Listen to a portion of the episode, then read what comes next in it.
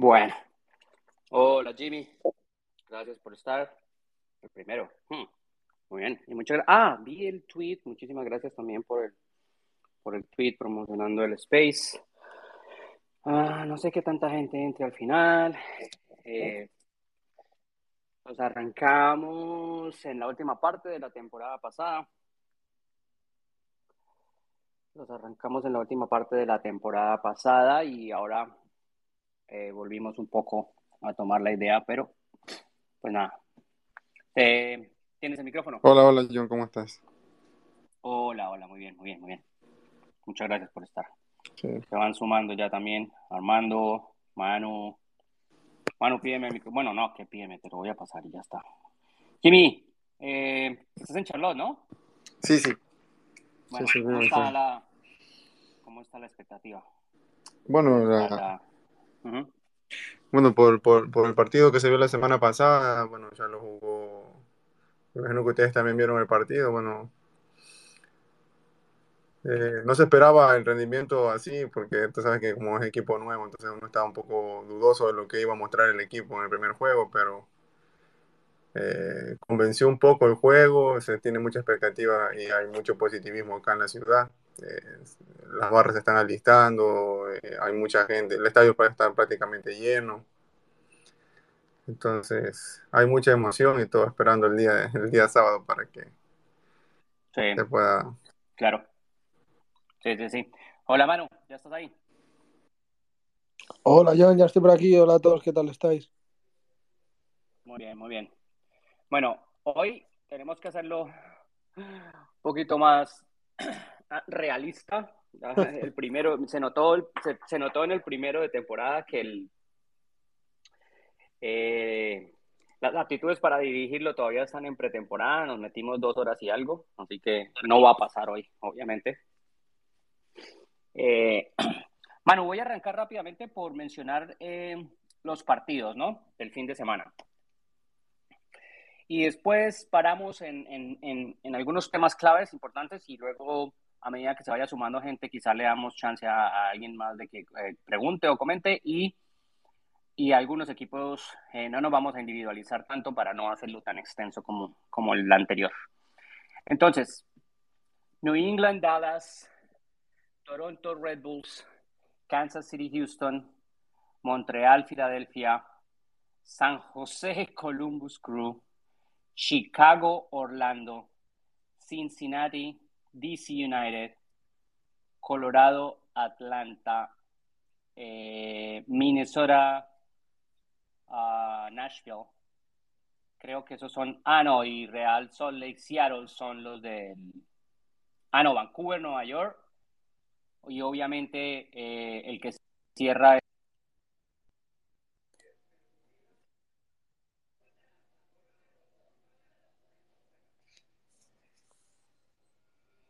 Se te ha cortado, John. Oh, se ha cortado.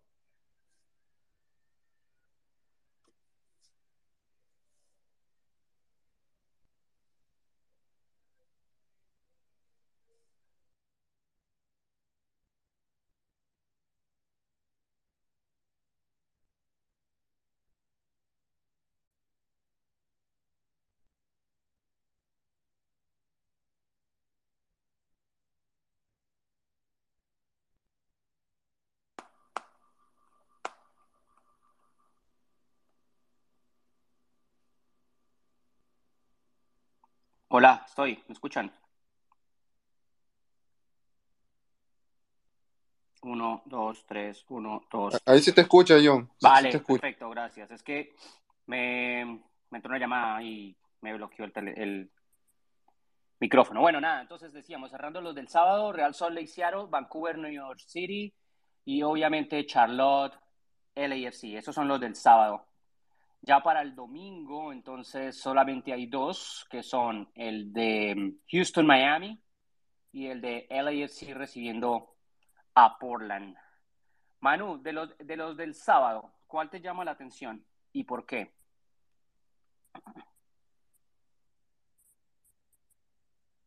Manu, ¿estás?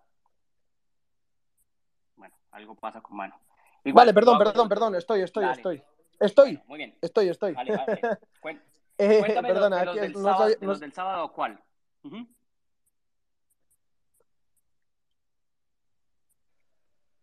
pues No, mira, le tengo muchas ganas a, a este Dallas, a Dallas a muchos minutos que han hecho, y le tengo muchas ganas. Y un partido contra New England tiene bastante, tiene bastante interés.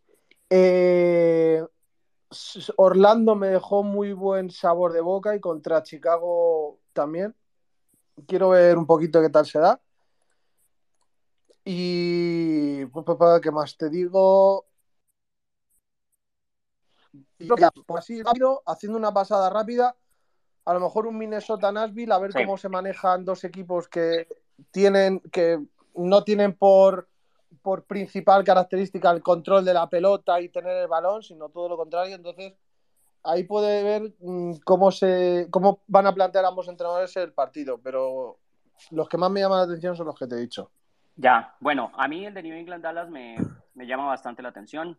Eh, quiero seguir viendo el proceso de Dallas y obviamente ya todos sabemos a qué juega New England, cuáles son sus objetivos. Este, Carles Gil arrancó bastante conectado, entonces hay que seguirlos viendo que, que se aumente, digamos, el, esa presencia de Carlos Gil. Eh, luego, me interesa, mm, San José Columbus a mí me interesa, porque la verdad yo todavía no me como ese cuento de que, de que el San José es absolutamente malo y que es terrible lo que hace y que no sé qué más. Ah, viendo el juego, a mí me parece que San José hizo una presentación, arrancó un partido de una manera bastante interesante, se alejó bastante del, del, de la marca hombre a hombre del año pasado y me parece que fueron más un par de errores los que le partieron el partido. Entonces, contra un rival como Columbus es interesante, sería interesante volverlo a ver. Eh, Chicago Orlando me parece un muy buen partido en el papel. Eh, Chicago ha ido mostrando cosas de lo que quiere su entrenador. En el primer, en el primer partido se vieron algunas de ellas. Me gustó ah, una construcción espectacular que hicieron desde atrás. Participaron casi todos. Este, la tuvo que haber empujado, o bueno, no empujado, pero sí definido, porque fue al borde del área, pero tenía el remate muy claro Gastón y se le fue a un lado del palo, pero fue dejando cosas interesantes Chicago y me parece que contra Orlando, que es un equipo que sabe muy bien lo que tiene, que es un proceso casi que continuado con el profe Pareja, eh, sumándole que Pato está de a poco ah, reapareciendo después de la lesión y demás, me parece que por ahí la cosa puede, puede funcionar y me interesa verlo contra, contra Chicago. Eh, y evidentemente el, el partido de, de Nashville es, es muy interesante, ¿no? Es, es llamativo. También a Nashville, eh, lo habíamos comentado, a mí no me pareció que hiciera cosas para perder el primer partido. Eh, los goles fueron errores, básicamente, este, y, y algún par de accidentes también ahí dentro de las jugadas, porque el uno rebota, el penalti había una falta antes, etcétera. Ujú. Y tengo una duda, Manu, con, con Vancouver, New York City, porque, porque New York City juega el martes en Liga de Campeones de CONCACAF. Y New York City tiene muy claro que, que Santos no era un rival de peso, ¿no? Eh, por las ausencias, por los problemas, por lo que en sí es Santos. De todas formas, tampoco era un rival de, de alta competencia. Sí. Y ahora, si bien Comunicaciones no es tampoco en el papel un favorito a nada, sí, aún, sí sube un nivel la competición, ¿verdad? Para ellos. Y revisando ese bracket de New York City, es un bracket que le permite soñar a New York City con esa final. Y son tres partidos, ¿me entiendes?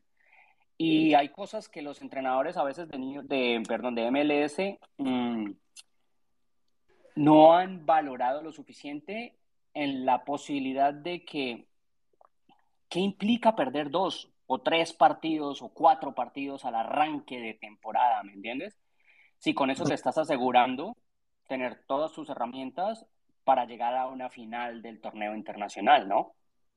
Yo, yo creo que pueden. O sea, ya se ha visto otro, otros equipos que le han dado. O sea, mismamente yo tengo el recuerdo grabado perfectamente de Montreal. Ese Montreal que llegó a la final 2015, creo que era.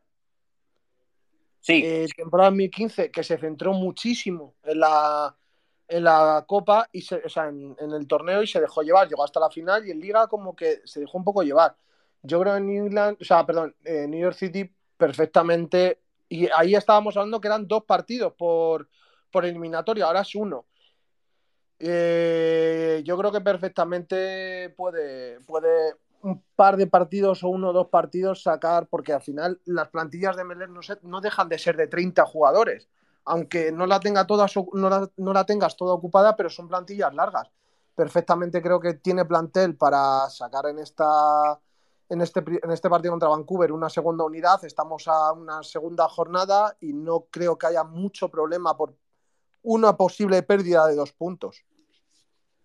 Sí, y, a lo que yo voy es más, eh, tampoco se, se, se, habla o se, tampoco me estoy refiriendo, digamos, a poner a todos los chicos y reservarse los jugadores grandes y demás. No, pero sí a, pero sí a manejarlo, ¿no? O sea, sí a que a darle la, a darle la posibilidad a jugadores que están con los golpes de que no se arriesguen, a, ese tipo de cosas, a cuidar piezas claves, ¿no? Más allá de, o sea, a entender, digamos, que, que hay una, no le digamos facilidad, pero hay un camino para un objetivo que es el torneo internacional y que, y que comparado con perder dos o tres en un principio, no es la gran cosa, porque en MLS la misma nivel, el mismo nivel de competición, o sea, la misma paridad te permite durante la liga y el hecho de que obviamente que haya playoffs, liguilla, eh, alcanzar a, digamos, resumar otra vez esos puntos. Apareció Iñaki. Iñaki, estaba, creo que alcanzaste, pero más o menos la idea es de eh, la curiosidad de ver cómo plantea New York City este partido con Vancouver teniendo juegos de, Copa Internacional el martes. Eh, bueno, New York City y el, y el resto de equipos, ¿verdad? O, o lo habéis mencionado. Sí, sí, sí. Ok, ok. No, ¿sabes por qué me centré en New York City? Por el bracket. Porque New York City revisando el bracket puede soñar.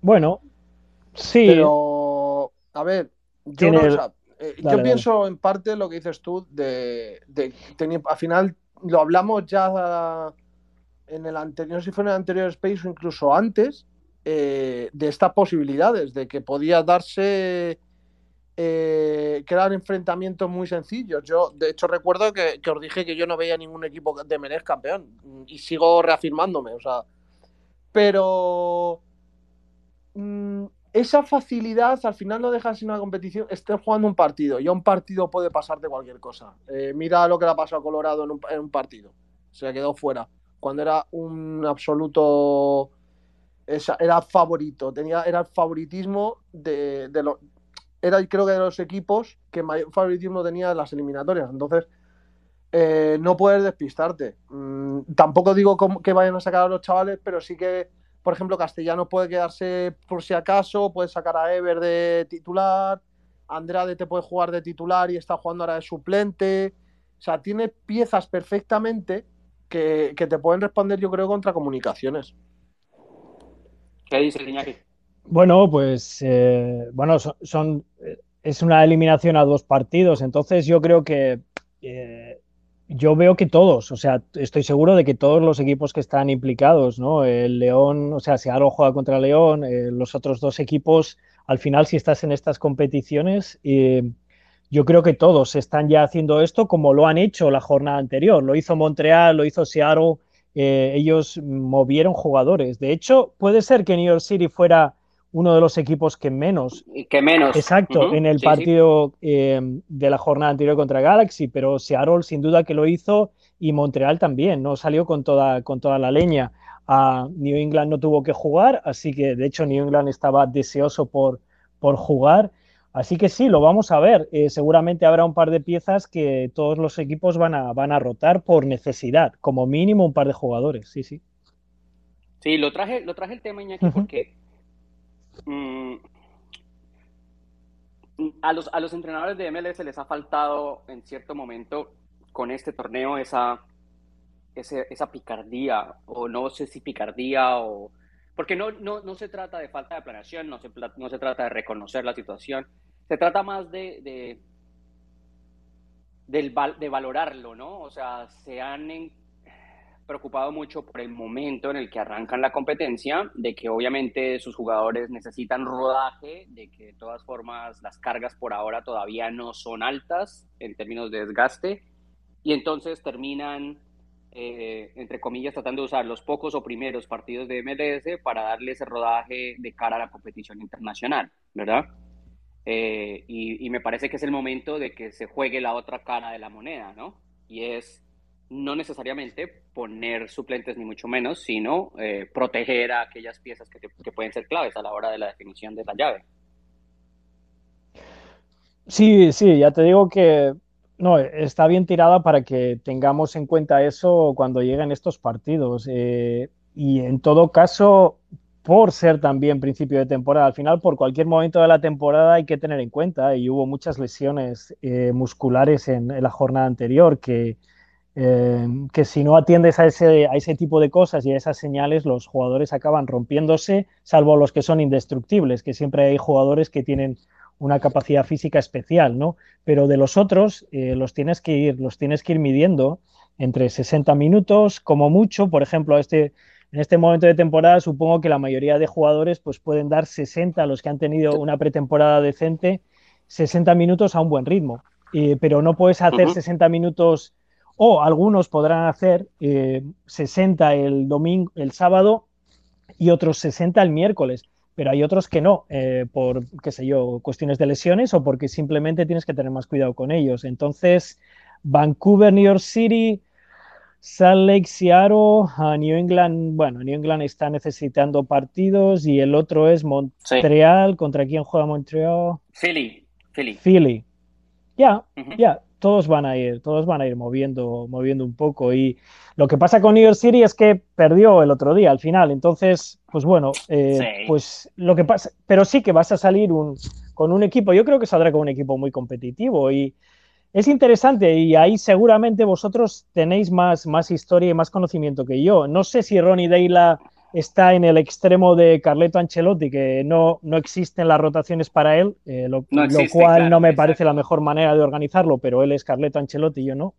Y, sí. O bien otros tipos que cambian casi 7, 8 jugadores, ¿no? No sé en qué lugar está sí. Deila, no lo sé. No, no, Deila está más en la idea de no rotar, eh, no necesariamente por rotar o no rotar, sino más metido en la idea de no miro el siguiente partido hasta que no pase el que tengo enfrente y para el que tengo enfrente voy a poner lo mejor que tengo y ya después veré. Eso me parece Carleto, me parece Ancelotti. Sí, claro. Vale, vale, claro, ok. Por supuesto, por supuesto. Por vale, supuesto. vale. Además, además que lo ha demostrado, ¿no? Además que lo ha demostrado, lo ha hecho. Eh, y curiosamente, Seattle y New York City son los únicos de los equipos que están en competición internacional que van a jugar afuera de casa. Eh, este fin de semana en MLS me refiero. Uh -huh. Seattle visita a Real Salt Lake. Por lo menos el viaje ninguno de los dos es un viaje extremo, ¿no? O sea, de Seattle a Real Salt es, es, simple, es un viaje corto, es un vuelo de una hora y algo, eh, no hay ningún problema por ahí. Y lo mismo New York City, bueno, New York City sí, va, sí viene a Vancouver. Y ese sí es, eh, bueno, no sé, son cuatro horas creo. Pero bueno, New York City fue, regresó a New York durante, durante la semana o se quedó en costa oeste? No, no, yo creo que se quedó en Los Ángeles. Ah, sí, sí, sí, se quedó en Los Ángeles. Okay, Tienes toda la okay, razón. Okay, y entonces ese vuelo sí que tienes, gracias, exacto. No, sí, lo no lo sé, eh, lo he preguntado, pero no, no, suponía sí, que podía darse. Pero... Estoy, estoy, estoy, ya, me acordaste, perfecto. Está en Los Ángeles, correcto. Eh, de hecho, fue una de las razones por las cuales eh, cuando no pudo jugar en casa esa primera, ese primer partido de Liga de Campeones de CONCACAF, se decidieron por jugarlo en Los Ángeles. Porque al mirar toda la programación, decían, bueno, jugamos el partido de vuelta, o sea, terminamos nuestra pretemporada en Los Ángeles, luego vamos a hacer el partido de visita en Costa Rica, volvemos a Los Ángeles, hacemos eh, la semana, el primer partido contra el Galaxy, hacemos la semana y vamos a Vancouver. Y entonces todo nos queda ahí. Y tiene mucho sentido. Y gracias por acordarme porque se me había pasado. Y sí, ese vuelo de Los Ángeles a Vancouver es mucho más, más simple. Luego tendrán que volar, me imagino que inmediatamente después del partido, de Vancouver a, a Nueva York, porque su partido, el primero de Liga de Campeones, es, es en, en Connecticut, lo van a jugar en Connecticut. Entonces, pero bueno, entonces Seattle sí la tiene más manejable, porque City volver a casa hasta Real Salt Lake y New York sí va de Los Ángeles a Vancouver y de Vancouver a casa. Eh, había Iñaki preguntado antes el tema de eh, los partidos del sábado y cuáles llamaban más la atención. Hay uno en el, que, en el que acordamos con Manu que era New England Dallas. Y hay uno que Manu no mencionó y que yo sí. Ah, también estoy de acuerdo en Chicago, Orlando. Eh, y hay uno que Manu no mencionó y yo sí, y ahí es donde te quiero jalar la lengua, que es en el de San José Columbus. A mí me parece un partido muy interesante porque yo no me como la pastillita de que San José es trash y es la grosería más grande y hizo un partido horrible y etcétera. Eh, que tiene un montón de problemas, sí, por supuesto que los tiene. Pero revisando el partido, a mí me parece que San José empezó a perder el partido por errores propios, que encaró un partido de una manera interesante, que jugaba bastante solidario, cambiando modelo, cambiando esquema, dejando detrás la marcación individual y que básicamente son heridas autoinfligidas. Entonces me interesa ver ese San José Columbus eh, por esas razones. Obviamente Columbus ya sabemos lo que es. ¿Qué dices tú? De ese y de los demás, obviamente. Si hay otro que no, no, no hemos mencionado y que te encaje más, dale. Bueno, eh, esos dos sin duda me llaman mucho la atención. Esos dos, eh, de New England, Dallas, eh, los dos por razones diferentes. New England y Dallas son estilos de juego, bueno, hemos visto un partido de FC Dallas o he visto un partido de FC Dallas, pero me parece que son estilos de juego diferentes y, quiero, tengo muchas ganas de ver cómo van a colisionar, ¿no? Creo que es un, es un partidazo. Eh, New England, de nuevo, tiene todavía mucho ansia de partidos, eh, jugó en, Portland y tiene ganas de jugar en casa y, hacer un, buen papel y tiene jugadores de muchísima jerarquía. Y FC Dallas tiene su propio proceso, pero juegan, eso es, ambos equipos juegan de manera muy diferente. Y además se enfrentaron, vienen de jugar eh, contra dos equipos muy diferentes al rival al cual se van a enfrentar. En fin, eh, luego... Sí, pero no te salgas de ahí, espérame. No vale, vale. no, te, salgas de ahí para dos cosas. Uno, una noticia, que es el tema de Alan Velasco. Eh, obviamente ya está con Dallas, finalmente ya se solucionó todo el tema de visaje y demás, y ya está con el club. Ah, dudo mucho que vaya a ser titular. quizás le den algunos minutos, 20, 25, pero no creo que lo vayan yo sí creo que va a viajar y no necesariamente viajar por el lado de, que juegue, sino viajar por el lado de que sea parte del grupo, ¿no? Tú sabes perfectamente, Iñaki, que, que eh, ir vinculando al jugador a las rutinas del plantel, a estar con los jugadores, a verse, a comer, etcétera, es muy importante cuando es nuevo. Y bueno, y viajar es una oportunidad fantástica para tenerlo al lado, ¿no? Entonces, por ahí la principal, pero también para que tenga algunos minutos, no creo que vaya a arrancar y no creo que vaya a pasar de 30 minutos los que le den a Alan Velasco. Sin embargo, para Dallas es una, una noticia súper interesante, ¿no? Tenerlo ya, ya listo.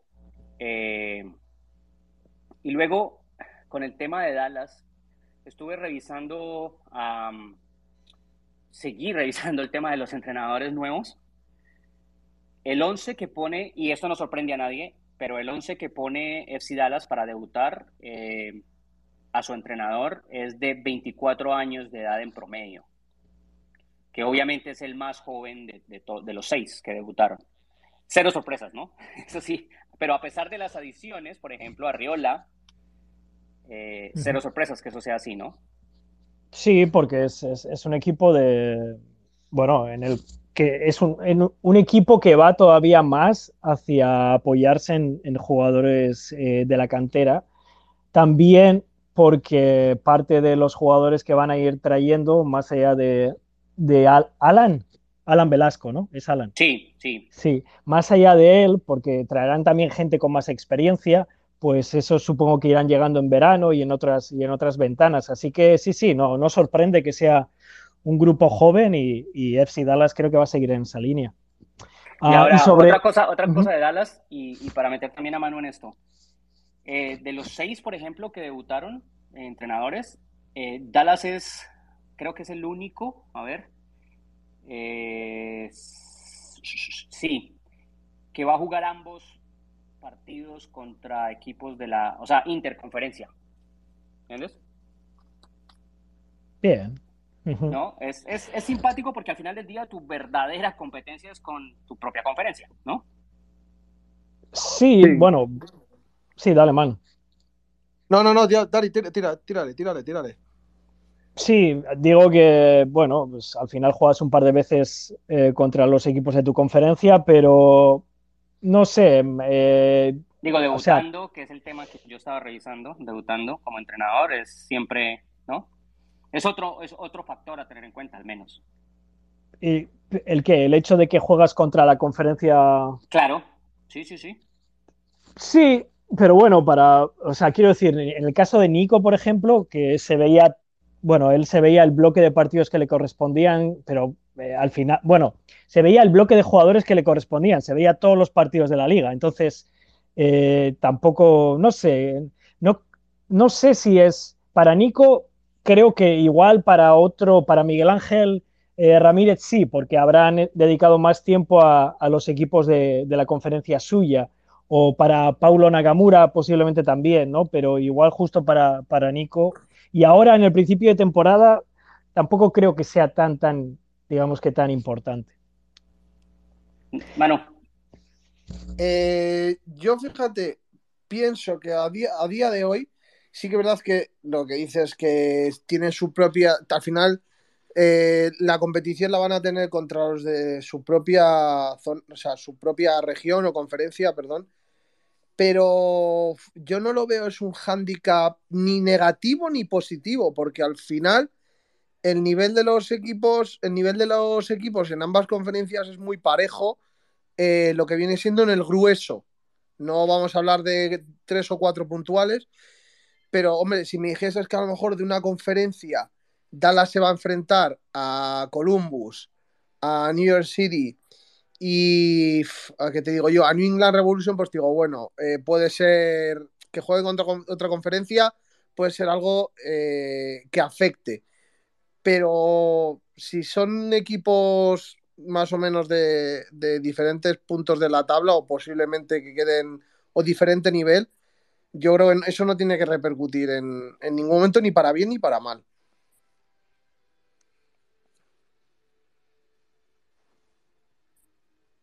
Vale, te entiendo, Manu.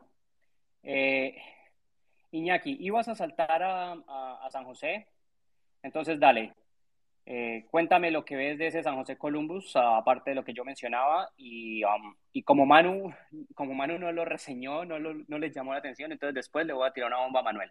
Dale. Pues el San José Columbus es un partido para mí muy atractivo porque ah, los dos equipos tratan de, imponer su, manera de jugar sobre el rival. Creo que incluso más San José, eh, más allá del rival, más allá de las circunstancias. Así que, em, digamos, bueno, es lo que algunas personas siguen llamando proactivo, que me parece que eh, se nos queda ya eh, como ah, bastante flojo o no suficiente para, hablar de lo que quiere hablar el, término, pero los dos equipos van a tratar de imponer su idea. Entonces creo que va a salir un partido apasionante desde mi punto de vista. Eh, en los, eh, tratan de jugar mucho con, la, pelota en el suelo, aunque tal vez traten de hacer juego más, más vertical en el, en el partido por diferentes circunstancias. Y San José, después de la actuación eh, que tuvo, que para mí fue una actuación con, muchos eh, puntos negativos, eh, más allá de que luego se hace la evaluación y es el día uno y hay otra serie de, cuestiones, pero creo que, no fue una actuación ah, en, todas las fases del juego mm, ni siquiera decente. pues creo que volviendo a jugar en casa tiene mucho que decir y creo que los jugadores Ah, y todos van a estar muy enchufados en hacer las cosas mejores y muy concentrados. Y Columbus viene de darse un baño de, gloria, porque los 50-55 minutos que jugaron contra 11, para mí son posiblemente los mejores que, se jugó o que fueron jugados por, ningún otro equipo en, la jornada 1. Así que un partido que, pues eso, eh, yo espero bastantes goles, eh, más allá de que luego puede salir cualquier cosa y juego muy, muy atractivo. No sé, no sé qué pensará eh, Almeida, si acabará cambiando el dibujo al final. no es tanto el, ni siquiera el dibujo, es cómo lo interpretas. Y lo que ocurrió el otro día es que aquello era, era, era un poquito excesivo y, la verdad es que no había retroceso. Y luego encima se les lesionó Nathan, así que también tienes que tener, eh, tienes que reflexionar un poquito más sobre el tipo de jugador que metes en el, campi, en el campo, porque al jugador no le puedes cambiar. Tú cambias el sistema, entrenas, pero al jugador no le cambias, le modificas un poco, le ayudas un poquito. Entonces creo que va a ser un partidazo y um, espero que, haya goles y que los dos equipos sean fieles a, su idea de juego y, nada, disfrutarlo. No sé qué más tenéis vosotros. Yo, yo, lo, que yo lo que tengo es que, si bien estoy muy de acuerdo en que hubo cosas muy complicadas de San José en el retroceso, en la defensa, en la presión tras pérdida, eh, le vi cosas muy positivas en su intención de cambiar, porque es que al final del día lo que está haciendo Matías es básicamente cambiar todo lo que hizo hasta ahora, ¿no? No necesariamente solo desde el dibujo, sino algunos roles, y no solamente algunos roles, sino también la forma de... Sí, sí, sí. Con, con la misma idea de ser intenso y de tratar de ir por el partido, pero, pero modificando completamente los fundamentos, básicamente, ¿no? De lo que venía haciendo. Y me parece que ahí es donde yo veo cosas positivas, que claro, sumadas a todo lo negativo eh, en defensa, a los errores individuales que son de desconcentración, que son de no estar atentos, pero también de los nuevos roles que están cumpliendo, eh, pues claro, en general puede ser que la presentación no, no, reciba una calificación ni siquiera mediana, además de haber perdido el partido, ¿no? Pero por eso es que me interesa precisamente, por ver en dónde hay una, una progresión de la idea. Y lo que sí es clave es lo que dices tú, Iñaki, de la salida, la salida de Nathan es muy clave porque es de los más sólidos atrás, de los defensores de verdad sólidos. Entonces, va a tener un lío ahí para reacomodar no solamente ese jugador, esos roles, sino al mover las piezas como que, pretende, ¿no? Y, y, seguir avanzando en la idea, porque si no, va a terminar sin idea, o sea, ni lo de antes ni lo de ahora. Y ahí sí es muy complicado. No sé si Iván tiene algo más de San José de Columbus y si no le tiro la bomba. Eh, poco, yo es que eh, no, San José me refiero. Estoy de acuerdo en lo que dice Stiñaki sobre los buenos minutos, se vio, se vio ese Columbus más parecido al, campeón de hace dos años y San José sí que es verdad que no. Mm, no, no quiero creer que están yendo con ese cartel de víctima, de somos el peor equipo, no nos, hemos reforzado, eh, no hemos podido hacer... Eh, es que porque yo no lo veo, la actitud de Almeida y me, escama que, sigan todavía con, ese, sentido cuando, no, o sea, no, es mal equipo al final, a lo mejor puede ser que no tengas recambio, no tengas un plan, de profundidad, pero un 11 para competir sí que tienes. Eh, me causa muchas dudas en ese partido. Es que tan pronto podemos ver, perdón, un San José que haga un partido muy, muy bueno, un San José que se deje llevar y sea arrasado por Columbus. Entonces, no lo veo yo. Sí, bueno. John, eh, Y, sí que, porque además esto, tú sabes que no estoy diciendo nada que no hayas ya oído, entonces eh, quiero mencionarlo otra vez aquí, es que y viene por lo que ha dicho Manu. Eh, han, añadido a Jan Gregus y a Monteiro, también a Calvo, pero a mí Calvo me parece un jugador. Eh, no sé lo que dice las.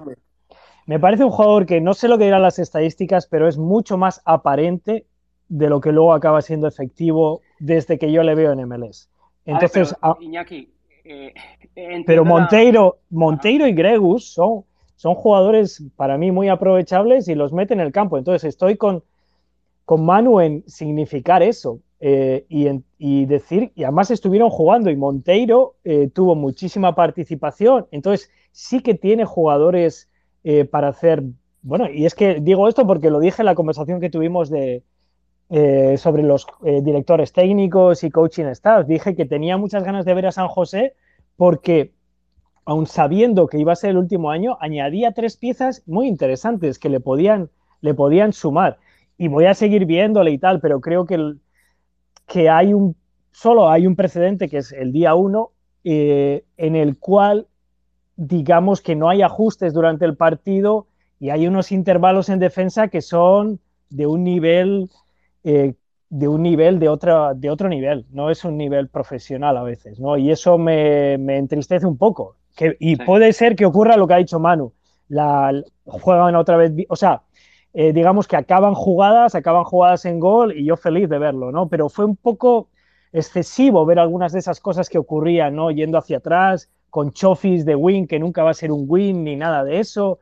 Una serie de cosas que eran para mí difíciles de entender dentro de todo lo que haga Almeida, ¿no? Entonces quiero ver un poco el proceso que han tenido de reflexión sobre la jornada 1 y más allá de que al final los jugadores cometen errores o aciertos, eh, que también desde el banco haya algo que tiene un poco más de sentido en todos los momentos del juego, ¿no? Solo eso.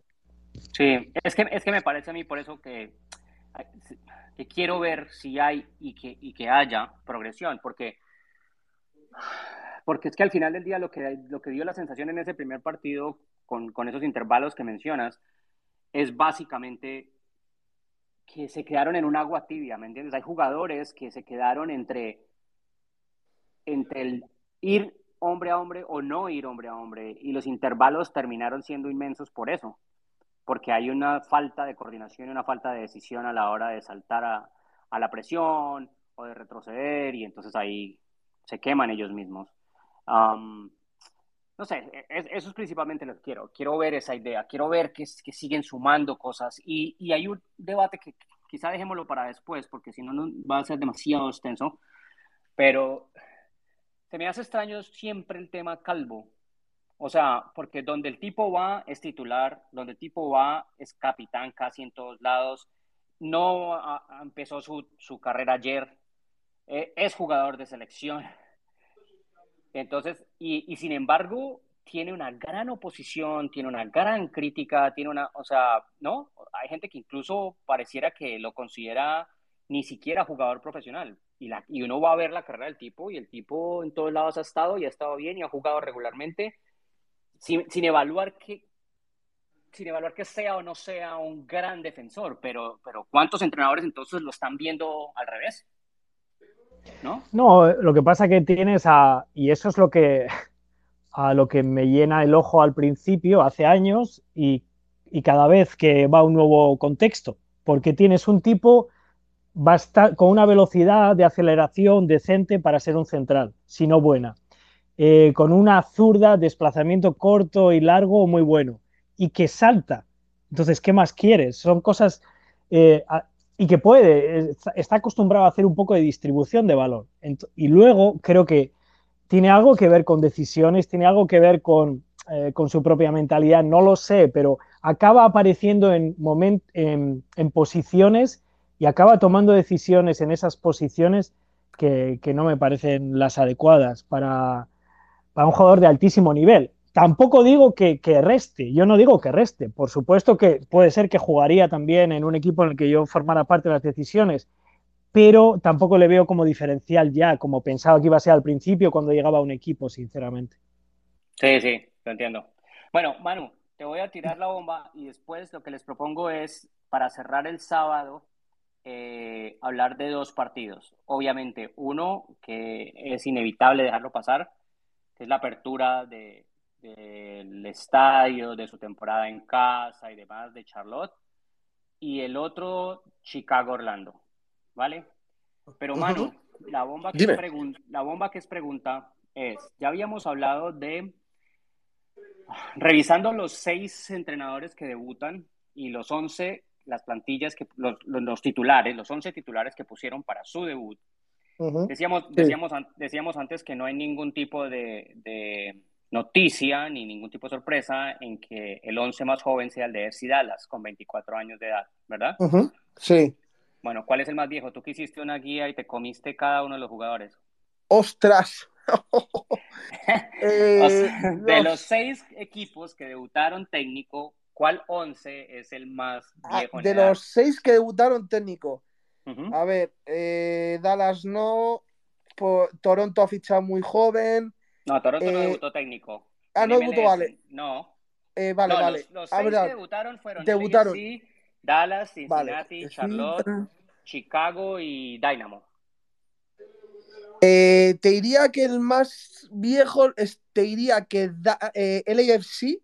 A ver, Cincinnati. A ver, eh, Dallas descartado. Eh, Cincinnati. Chicago te diría yo que también porque tienen el plantel, o sea, tiene mucho homegrown player en el roster. Por lo menos luego otra cosa es que vayan a jugar.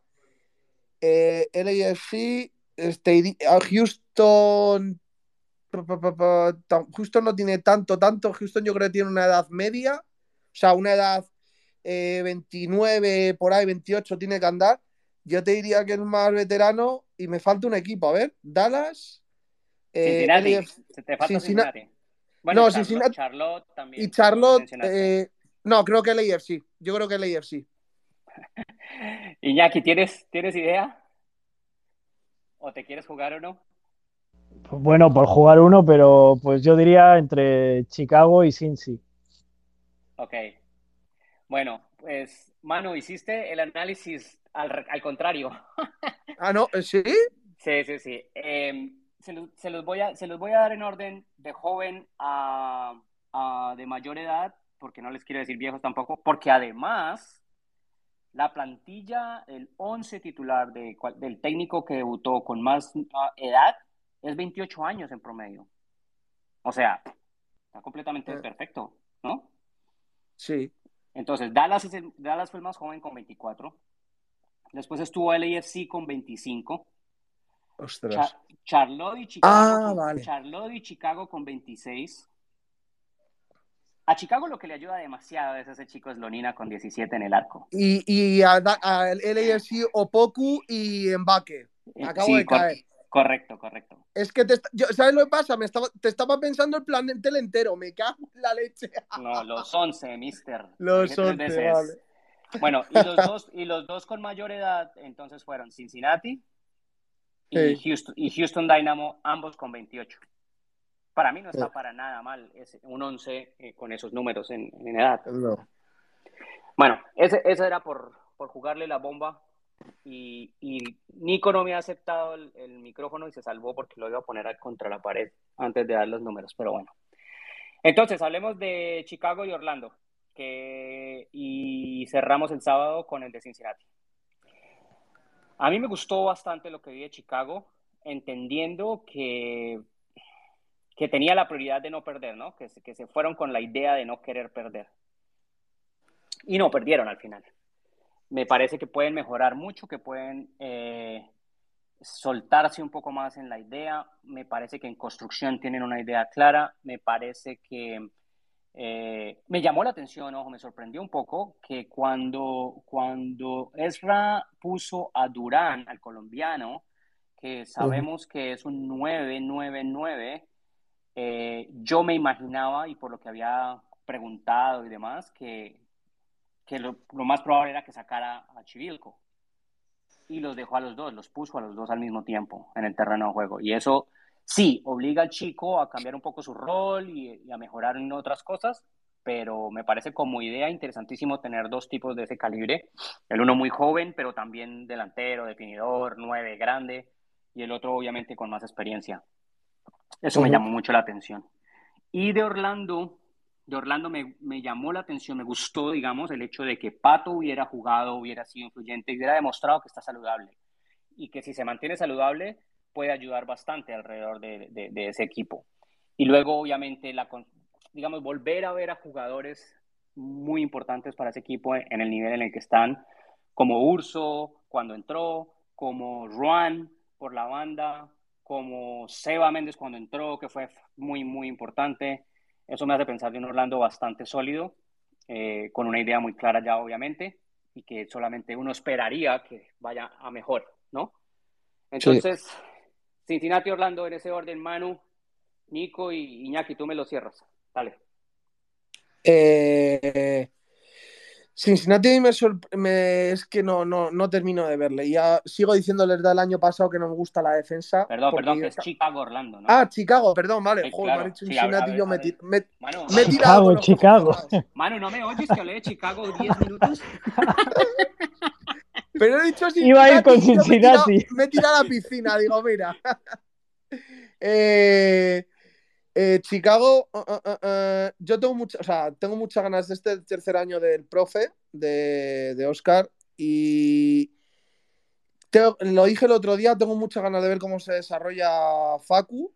Eh, lo de Prisvilco y lo de Durán eh, es muy, muy titular. A mí me hubiera gustado ver un Shakiri, fíjate, cuando estuve analizando el equipo, me hubiera gustado ver un Shakiri eh, teniendo un, rol eh, más parecido a lo que tiene en Suiza, como un, no como media punta, sino como un volante de, cre, de creador. En... Así va a jugar, va a jugar de 10. Va, claro, yo esperaba un, sobre todo para la forma como podría jugar eh, o, para la, o para la estructura que tuviese Chicago, yo me esperaba un 1-4-3-3 y tenerlo de volante a, a, de volante poco de creación o volante ofensivo a Shakiri.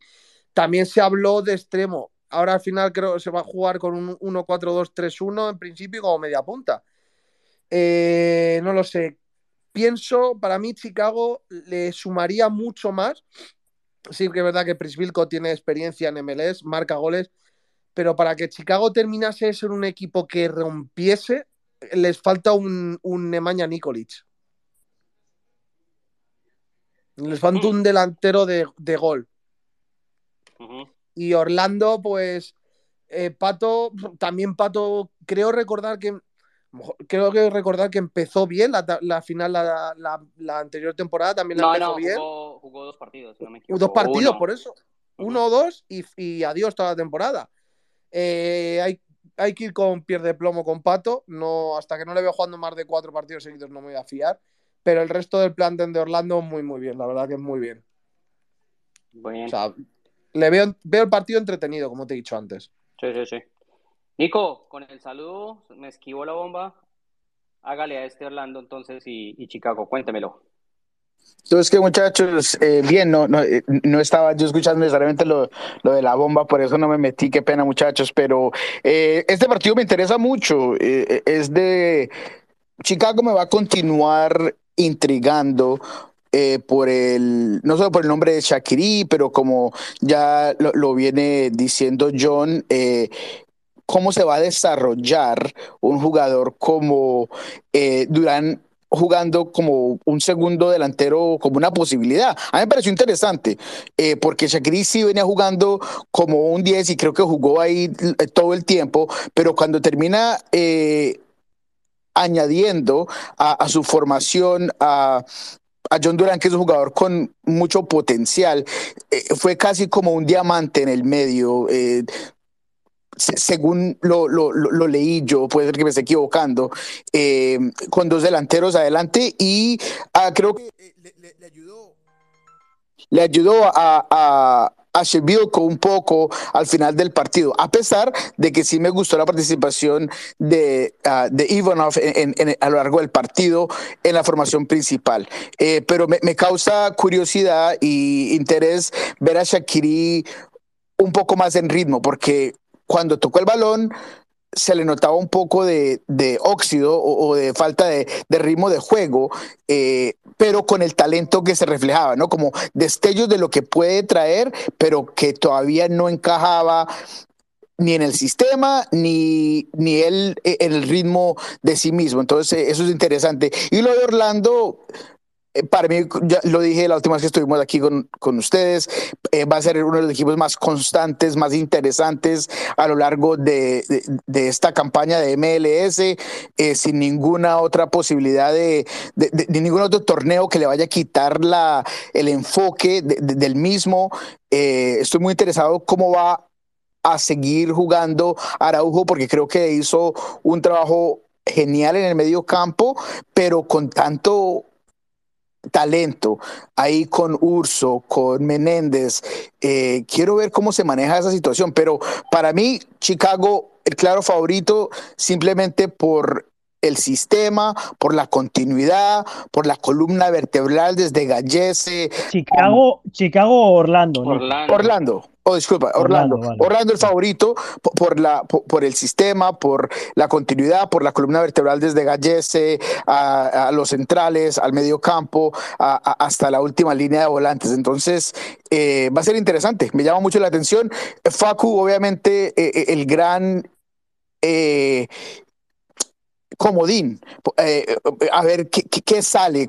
Creo que cuando él eh, encuentre eh, su fútbol y, su ritmo, creo que va a ser fantástico porque lo, dije la última vez, me parece que mostró destellos de, que va a ser un jugador muy distinto en esta liga. Iñaki, antes de que, de que lo cierres el, el tema de este partido tú, um, quiero destacar a Slolina. Ese chico es muy bueno como arquero y es muy maduro para la edad que tiene. Y más allá de, scouts y demás que ya tiene encima, este, me parece que va como un volador sin palo para el equipo nacional. Muy buen punto, John. Muy buen punto, John. Creo que no, no se le dio suficiente, eh, no crédito, pero, pero puede ser que te estoy perdiendo, Nico, pero, pero igual, está muy chico, o sea, hay que darle un poco de tiempo, sino que lo que, lo que sí es que demuestra y demuestra y demuestra y demuestra. Dale, Iñaki. Eh, bueno, estoy, estoy bastante de acuerdo con lo que habéis mencionado, lo que ha mencionado Manu, Nico y tú, John. bueno, no tanto sobre Slonina, porque creo que se habla muchísimo de Slonina, pero yo no voy a añadir más sobre él. Como has dicho, es joven y tiene que jugar muchos partidos. Claro, pero, ah, para, sobre... déjame, déjame, abrir un paréntesis para que tú, porque, porque es importante lo que tú digas allí. Quiero que lo digas, o sea, yo te lo entendí, pero quiero que lo digas con más palabras. Lo que quieres es, es chico, tengamos paciencia con él, ¿verdad? No es bueno hablar tanto de él. Bueno, eh, es, bueno porque es bueno solamente para él, porque va a tener que lidiar con esto y va a tener que aprender a, llevarlo desde el día desde ahora ya, por lo joven que es, porque le han dado la plaza de titular, porque hablan de él en, un sitio y en otro, pero él a él le queda mucho por mejorar, con el pie todavía no está cómodo, por no decir lo contrario, ah, para jugar de una determinada manera. Si, si tuviera que pegar un pelotazo largo, los pega muy bien pero en el build-up en corto todavía él y el equipo no, no funciona muy bien. Y tiene muchas cosas que mejorar, si no sería un superhéroe, no sería, sería un superhumano, así que sí, hay que darle tiempo y, y, eso, y va a haber días, supongo que fallará eh, o estaremos ante un tipo extraordinario, eh, pero es muy pronto todavía. Y del partido, em, pues la verdad es que yo creo que Chicago tiene que step up. Para mí y si no da ese paso hacia adelante mentalmente como equipo, que puede ser que lo dé desde mi punto de vista, mentalmente como equipo, en agresividad, en actitud, no tanto en el juego, no tiene que ser ni siquiera el juego, sino en, ser un equipo que esté más definido. Ya sé que acaba de llegar Ezra, pero la franquicia no acaba de llegar y em, si no ocurre eso, y es difícil que ocurra, pues creo que Orlando, a no ser de que se queden en el avión, eh, tiene todas las de ganar. Por eso estoy de acuerdo con Nico, porque Orlando va a estar muy cómodo en el partido contra Chicago, en mi opinión, porque Chicago trató de jugar con el, trató de hacer un poco de salida de balón, trató de mover el balón y creo que es perfecto para Orlando y Orlando eh, va a aprovechar para, hacer sus salidas rápidas y para robar donde quiera. Eh, Chicago tiene que mostrar cosas que no ha demostrado en, eh, frente a Inter de Miami para ser un rival eh, que consiga poner en apuros y tener más probabilidades de ganar el partido. Creo que Slonina puede ser el hombre del partido porque creo que, que Orlando va a tener muchas chances, en mi opinión. Pero esto es, esto es un proyecto nuevo, el, de, el de Chicago, entre comillas, y puede ser que nos descubran cosas que no han demostrado, que jueguen en casa con más agresividad uh, y con más determinación y acaben doblegando a Orlando. Pero por lo que han demostrado hasta ahora, yo veo a Orlando llevándose los tres puntos. Iñaki, pero ¿qué, tanta presión puede tener Ezra? Y te lo pregunto porque obviamente tú y John, eh, en cuanto a, lo de los entrenadores y, cómo se manejan las cosas, tienen eh, un fundamento importante.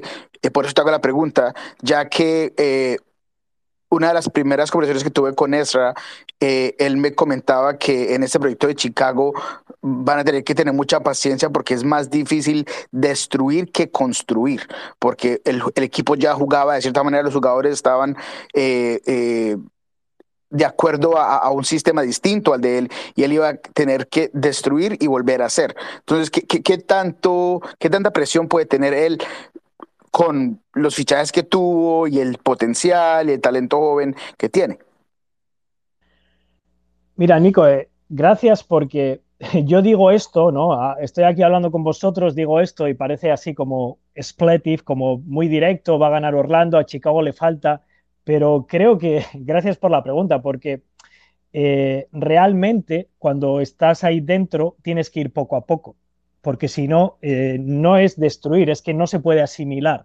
Así que gracias porque me da la, nos da la oportunidad de, de nuevo eh, entender y comprender que esto lleva un proceso de verdad.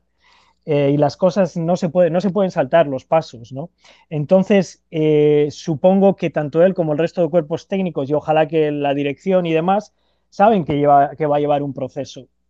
¿Cuánta presión va a tener? No lo sé. Eso es una cosa que viene de arriba hacia él y es algo que podrá responder él.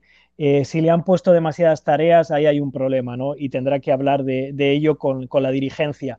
Pero en este partido en concreto, precisamente por esas cosas, es por lo que Orlando me parece superior, como has dicho tú y como habéis comentado, ¿no? Y, es una situación complicada porque tienes que competir, ¿no? Entonces, mientras estás construyendo. Eh, y ahí es donde sí que creo que se pueden hacer pequeños tweaks, ¿no? Y el otro día contra Miami, por ahí creo que vino el cambio de Córdoba, porque, y por ahí está el comentario de Manu, que yo comparto totalmente. El medio campo de Chicago, por simplificar, los tres jugadores de medio, más allá de los, de los pases de Sakiri, no, no producían mucho, ¿no? Ah, o produjeron un poco, pero tal vez no con, el fluido necesario para al final sacar el partido. Y, creo que por ahí es por donde tal vez ¿no? hay ajustes por parte de Ezra durante el partido de ser un poco más agresivo en las selecciones y tratar de tener más chances de ganar y poder competir contra Orlando, que es el que lleva la ventaja por, por la cuestión de que, que hemos mencionado del proceso. Pero la, pregunta de la paciencia, eso ya es una cuestión y una relación que tenga él con, la dirigencia, Nico. Ahí no, sé, pero muchas gracias por hacer la pregunta porque no se le puede pedir más a, un grupo de, lo que puede hacer y están en construcción. Y es que ese es el gran punto, o sea, eh, es, muy en construcción lo que está Chicago Fire, ¿no? Eh, las posiciones claves, por ejemplo, o, los roles claves, eh, y, refiramos solamente, por ejemplo, al, al 11 del, del, partido inaugural de esta temporada. Chivilco no estaba, Shakiri tenía tres días con el equipo, a Pineda lo sacó de, la, de, defensor central o de lateral y lo puso eh, en un doble pivote con Jiménez.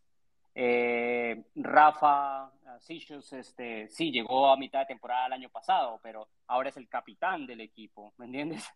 Entonces, todas esas cosas juegan para, para lo que decía Iñaki. Es un proceso y, y hay que... Te... No, no sé si hay que tenerle paciencia, ¿no? Pero lo ideal sería que existiera paciencia.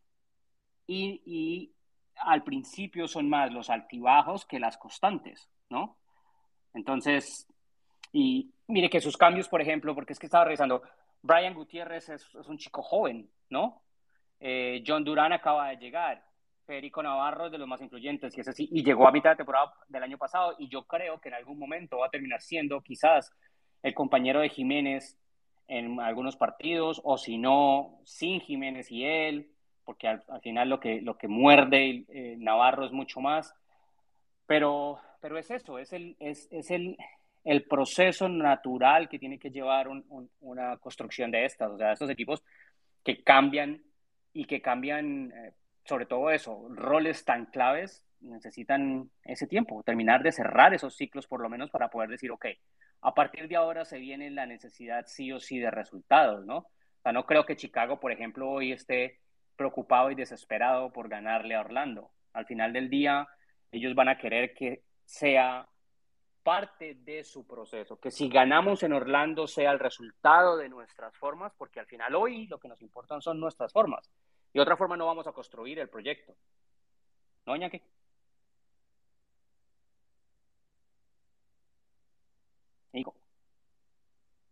Sí, no escuché Iñaki. Perdón, perdón, perdón, perdón, me fui, o sea, eh, sí, sí, sí, John, es y es, esto, ¿no? Es bueno que, aunque nosotros, bueno, vosotros no cubrís Chicago específicamente, o, aunque hablemos de todos los equipos, creo que es bueno que, digamos, de puertas hacia afuera, pero estemos tratando de, ah, de interpretar lo que, digamos, la tarea que tienen, ¿no? Y, y al final la, la, es también muy importante la manera en la que se va a ir, eh, digamos que articulando esto, ¿no? Allí en Chicago, eh, porque la pregunta de la presión o la paciencia que comenta Nico, pues en, el, en la jornada 2 no, pero más adelante sí que la clave está, está ahí, en cómo articulas todo esto, ¿no? Si tienes al final un grupo que te apoya, como en el caso de Austin FC, o si tienes un grupo que igual está más, digamos que de una manera fantasmagórica y te dejan a ti solo, y no voy a decir como en el caso de, o si es un grupo que te, que te ahoga el cuello, ¿no? Entonces... Claro. Pero sí, sí, eh, vamos a esperar, y por eso he dicho, ¿no? Que ojalá que esté PAP, ojalá que Chicago también haga algo para competir un poco más. Yo creo que el partido de Inter Miami, para mí, lo dije desde mi punto de vista, fue uno de los más flojos de la jornada 1 y por eso me parece difícil que puedan competir contra Orlando City. Pero bueno. Bueno, bueno. Salgamos de ahí, ¿no? Salgamos de ahí. Y yo había dicho que cerrábamos el sábado con, con eh, Charlotte y LA, pero le voy a hacer el homenaje a Nico, que está, y cerramos con Real Salt Lake Seattle. Pasemos primero por Charlotte y LA entonces. Eh, hagámoslos ambos. A mí me parece, lo, comenté antes, que Charlotte hizo cosas para no perder el partido inaugural, o sea, para sacar más, más allá de no perder, para sacar más de ese partido. Al final del día no hace los goles cuando tiene oportunidades y después comete errores o se encuentra con accidentes. Eh, revisando ese partido, el, el penal, el primero, del primer gol, hay una, primero hay una falta antes eh, y, no, y no se sanciona y luego eh, la mano del penal es de esas jugadas en las que tiene que ser absolutamente un, un, error contundente para que el VAR le diga al árbitro, revísala que no debería haber sido. Es una de esas manos en las que sufrimos tanto con esa norma de las manos, porque si la pita bien y si no también, ¿no? Desafortunadamente para Charlotte es un gol, le cambia un poco el ritmo al partido. Charlotte mejoró en, o cambió un poco, digamos, para mi manera de ver, su postura ante el partido. Hasta ese momento, hasta antes del penal, eh, intentó saltar líneas en salida, intentó no arriesgar, no cometer errores, presionó sí, pero no una presión alta, y luego después del gol, presionó más arriba, intentó construir más, intentó llamar obviamente la presión del rival para, para intentar abrir espacios detrás de ahí y jugar de atrás para adelante con la pelota en el piso. Y al final del primer tiempo, en la última jugada del primer tiempo, un, un rechazo horrible de Mora, si no me equivoco, que no tenía por qué rechazar la pelota ahí. La pelota queda, la, la, la, toma un rival, dispara al arco, le pega a un defensor y le cambia el destino y se mete. Y entonces se van al, se van al, al, al entretiempo perdiendo 2-0. Ahora tienen la posibilidad de enfrentar a, al Galaxy en casa con un estadio que va a estar absolutamente lleno. Y bueno, uno, querer ver la progresión, ¿no? De, de, de este equipo, querer ver la progresión de la idea de Ramírez y darse cuenta que que este es un equipo que seguramente nos va a, a, gustar ver, más allá de los resultados, nos va a gustar ver. Entonces, ¿qué tienen ustedes, Iñaki, Nico y Manu, en ese orden?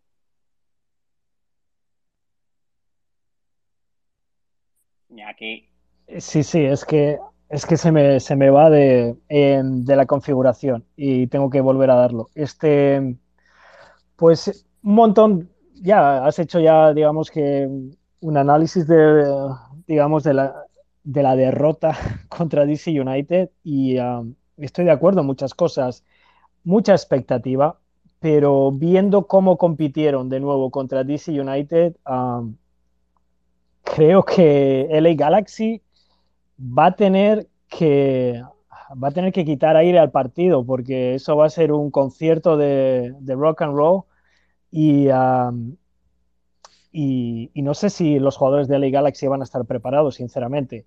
Eh, también los jugadores de Charlotte eh, seguramente van a salir sobre revolucionados, y, eh, pero ya jugaron así contra DC United. Así que fue un partido que si, si Charlotte no está preparado, le hubieran pasado por encima, pero es un partido perfecto para preparar un ambiente espectacular y atronador como el que va a haber contra Galaxy en casa.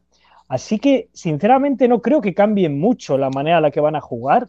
Eh, LA Galaxy es posible, mm, bastante posible que no les presione tan alto, pero por otro lado, creo que el tema de que eh, Charlotte no jugara en corto no quiere decir que, no tenga confianza en su modelo de juego, sino que era un poco por la cuestión de cómo presiona especialmente DC United, ¿no? Entonces, seguramente que tal vez alternarán un poco, pero jugarán vertical también, a veces jugarán directo, eh, y más aún teniendo en cuenta que tiene dos centrales muy lentos, perdón, de los más lentos de la liga, LA Galaxy. Entonces, yo creo que, que va a ser un duelo muy interesante para ver si LA Galaxy puede eh, digamos que, eh, o sea, puede contrarrestar la energía que lleve eh, Charlotte. Y quiero ver a Douglas Costa, quiero ver a Douglas Costa protegiendo el balón y tirándose al suelo, aprovechando eso para tratar de bajar revoluciones al partido. Chicharito va a hacer lo mismo, Víctor Vázquez va a hacer lo mismo y es lo que necesitan, yo creo. Así que creo que en cuestión de ritmo y de revoluciones va a ser un partido en el que los dos quieren cosas muy diferentes y que por ahí lo va a hacer muy apasionante. Ahora bien, también va a haber un montón de, errores precisamente por eso. Eh, cuidado porque LA Galaxy defiende eh, no muy bien. Entonces, eh, bueno, y cuando retrocede, pues eso, los dos centrales les cuesta. Vamos a ver, vamos a ver, porque me imagino que Marky Delgado, que tampoco es un centrocampista de contención históricamente brutal, bueno, son supongo, tendrán que apoyar mucho eh, cuando le vengan los balones verticales y demás. Así que, ya, partido muy bonito de ver, creo, eh, no, no muy sofisticado o no muy puro, pero creo que va a ser un gran partido por, no solo por las revoluciones, sino por la, eh, lo, diferente que van a ser los dos estilos de los dos equipos. Antes de, antes de Nico, voy a resumirlo de Iñaki con mala leche. Iñaki lo que quiere decir es que tiene más que mostrar LA Galaxy que, que Charlotte. Yo creo que no va a mostrar más LA Galaxy, ya te lo digo. ¿eh? No, por eso, digo, estás, diciendo que es obligación de LA Galaxy mostrar más, que para, para, los que piensen que la victoria les dejó contentos y satisfechos, y LA Galaxy va A, la luna, sí. para mí, eh, no sé. No, yo quiero, quiero ver mucho a Charlotte, eh, quiero ver mucho a Charlotte. Dale, dale. Y, la otra, y la otra, antes Nico, la otra es eh, el amigo Araujo a, ver si se le salió ya el, luchador de MMA que se comió, ¿no? Ojalá que su actitud al juego sea diferente. Me parece que está caminando por una cornisa en la que, porque no es ni siquiera solamente esa jugada, eh, es, como su decisión, es su demeanor en el primer partido es el demeanor de un tipo como que, ¿no? Necesita respeto, no necesariamente por su juego, sino aquí estoy yo, Julián Araujo, respétenme hay varios jugadores así y paso palabra. Sí, sí. Dale, Nico. Eh, bueno, eh, creo que Iñaki tocó un muy buen punto y el punto que yo quería dar eh, en cuanto a los volantes de contención o de recuperación que tiene el Galaxy, porque uh, Vani hizo una anotación, un comentario al respecto de Charlotte, hablando de que Obviamente ese equipo le gusta tener posesión, obviamente quieren tener el balón y no les importa eh, manejarlo eh, en, presión. Entonces, conociendo a Bani, uno de esos técnicos que uno eh, planea muy bien los, los partidos, pero también no le tiembla la mano para cambiar la formación.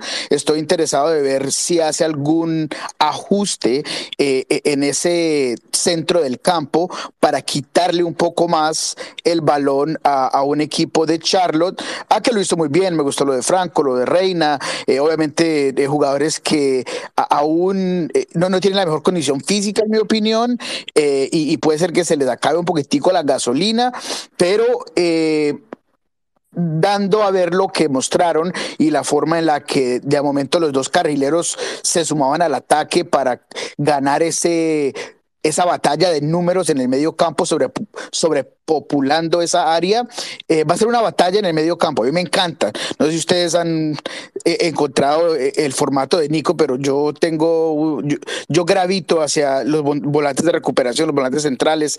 creo que ahí se ganan los partidos en esa sección de, del campo, del terreno de juego. entonces, tengo mucho interés al respecto de este partido. Lo de Douglas, cosa también es, es interesante. ¿Será que va a manejar un poco más eh, su rodaje. Creo, creo, que era un poco impaciente eh, en, el partido de Nueva York. Puede ser porque era su debut, porque eh, era en casa, no, no, no, sé, pero creo que lo vi un poco impaciente eh, y, me gustaría ver si a lo mejor cambia un poco eh, en esa parte y, qué tanto puede hacer para también ayudar en uh, la tarea defensiva en este partido. Pero va a ser interesante, va a ser interesante lo que ustedes dicen de las deficiencias del Galaxy eh, sin el balón y, defendiendo son obvias, eh, viendo lo que hizo Ortiz bien en este partido, eh, va a ser interesante.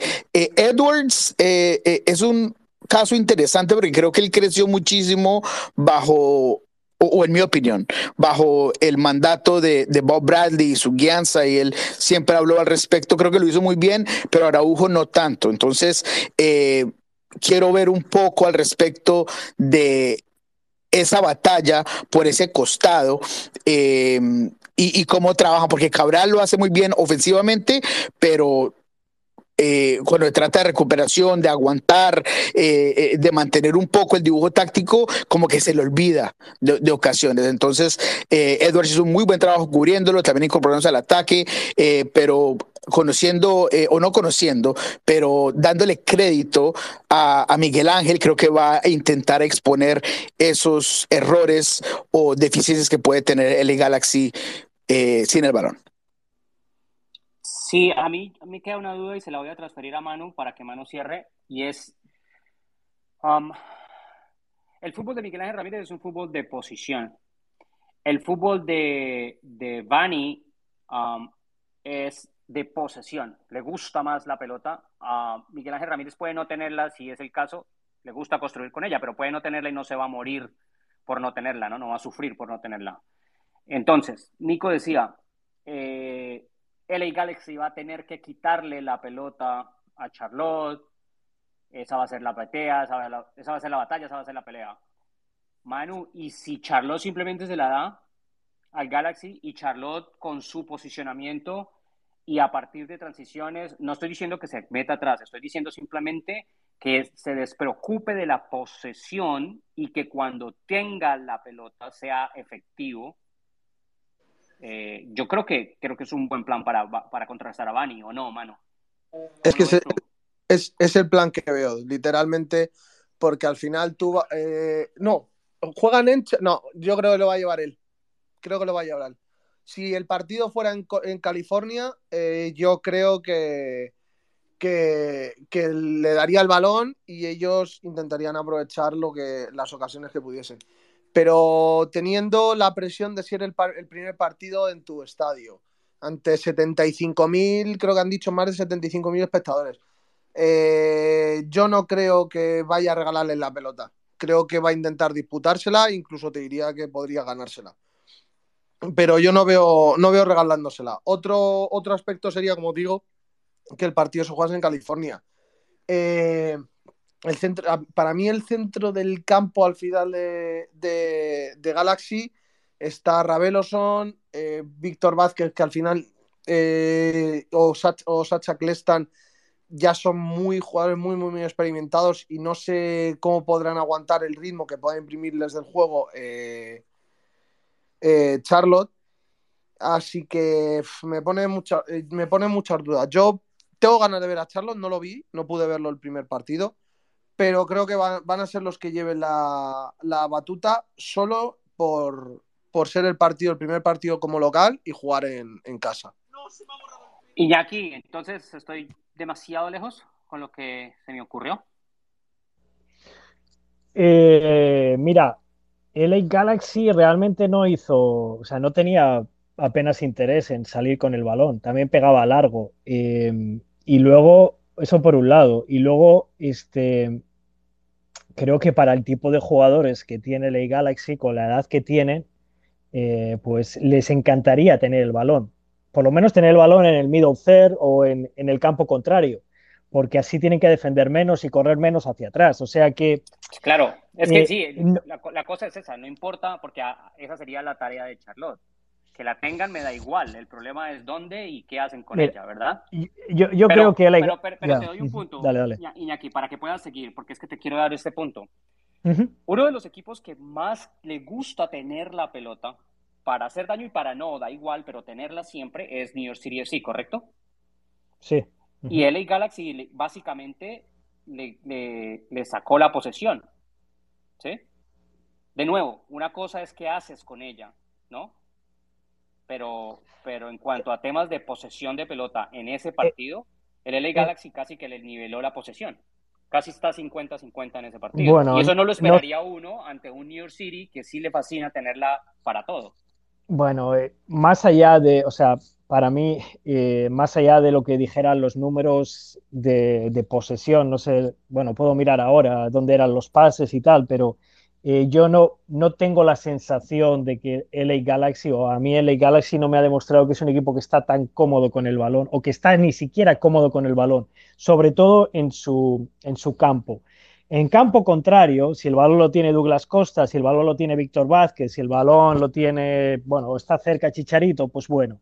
Eh, pero hasta que el balón llega ahí, por eso digo que también lanzaba largo, porque no tienen comodidad o confianza en esa parte. Entonces, el primer pase de los eh, centrales no es bueno. No, no. Entonces no creo que, que, esa parte bueno, yo creo que incluso si Charlotte puede probar, o sea, dependiendo de eso, Miguel Ángel, pueden decir, mira, nos ponemos en, tres cuartos como mucho y les dejamos que salgan con el balón. Vamos a ver qué ocurre. O lo que tú dices, el, mixto, ¿verdad? Los primeros 15 minutos es un rock and roll a ver qué nos aguantan y después le bajamos.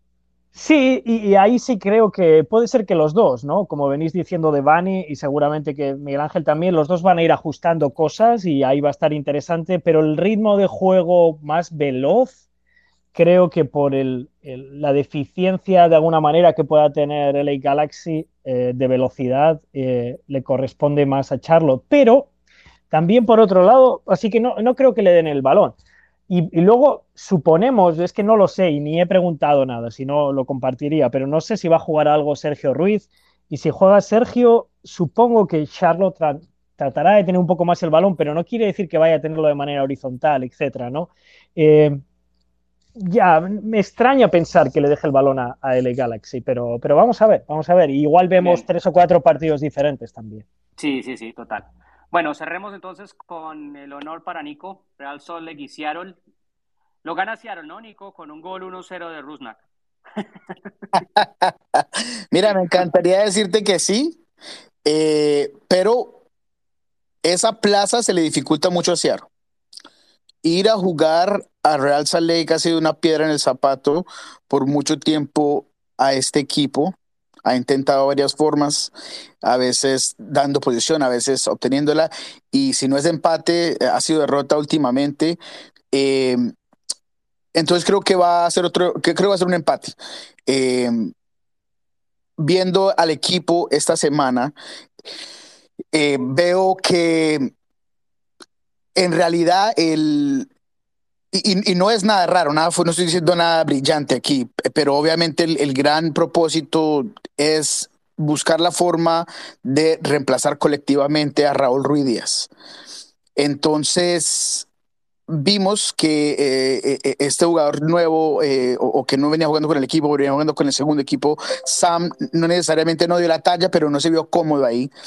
Will Bruin estaba haciendo trabajo eh, diferido, pero un poco más adelantado o avanzado a la de Jimmy Medranda, Josh Atencio y Raúl Ruiz. Entonces, creo que él puede ser el jugador que si entra a jugar podría ayudar muchísimo en la conexión en el último tercio, porque tiene la habilidad de retener muy bien y combinar con esa línea de volantes y entiende la posición de la manera suficiente para abrirle espacios a los extremos.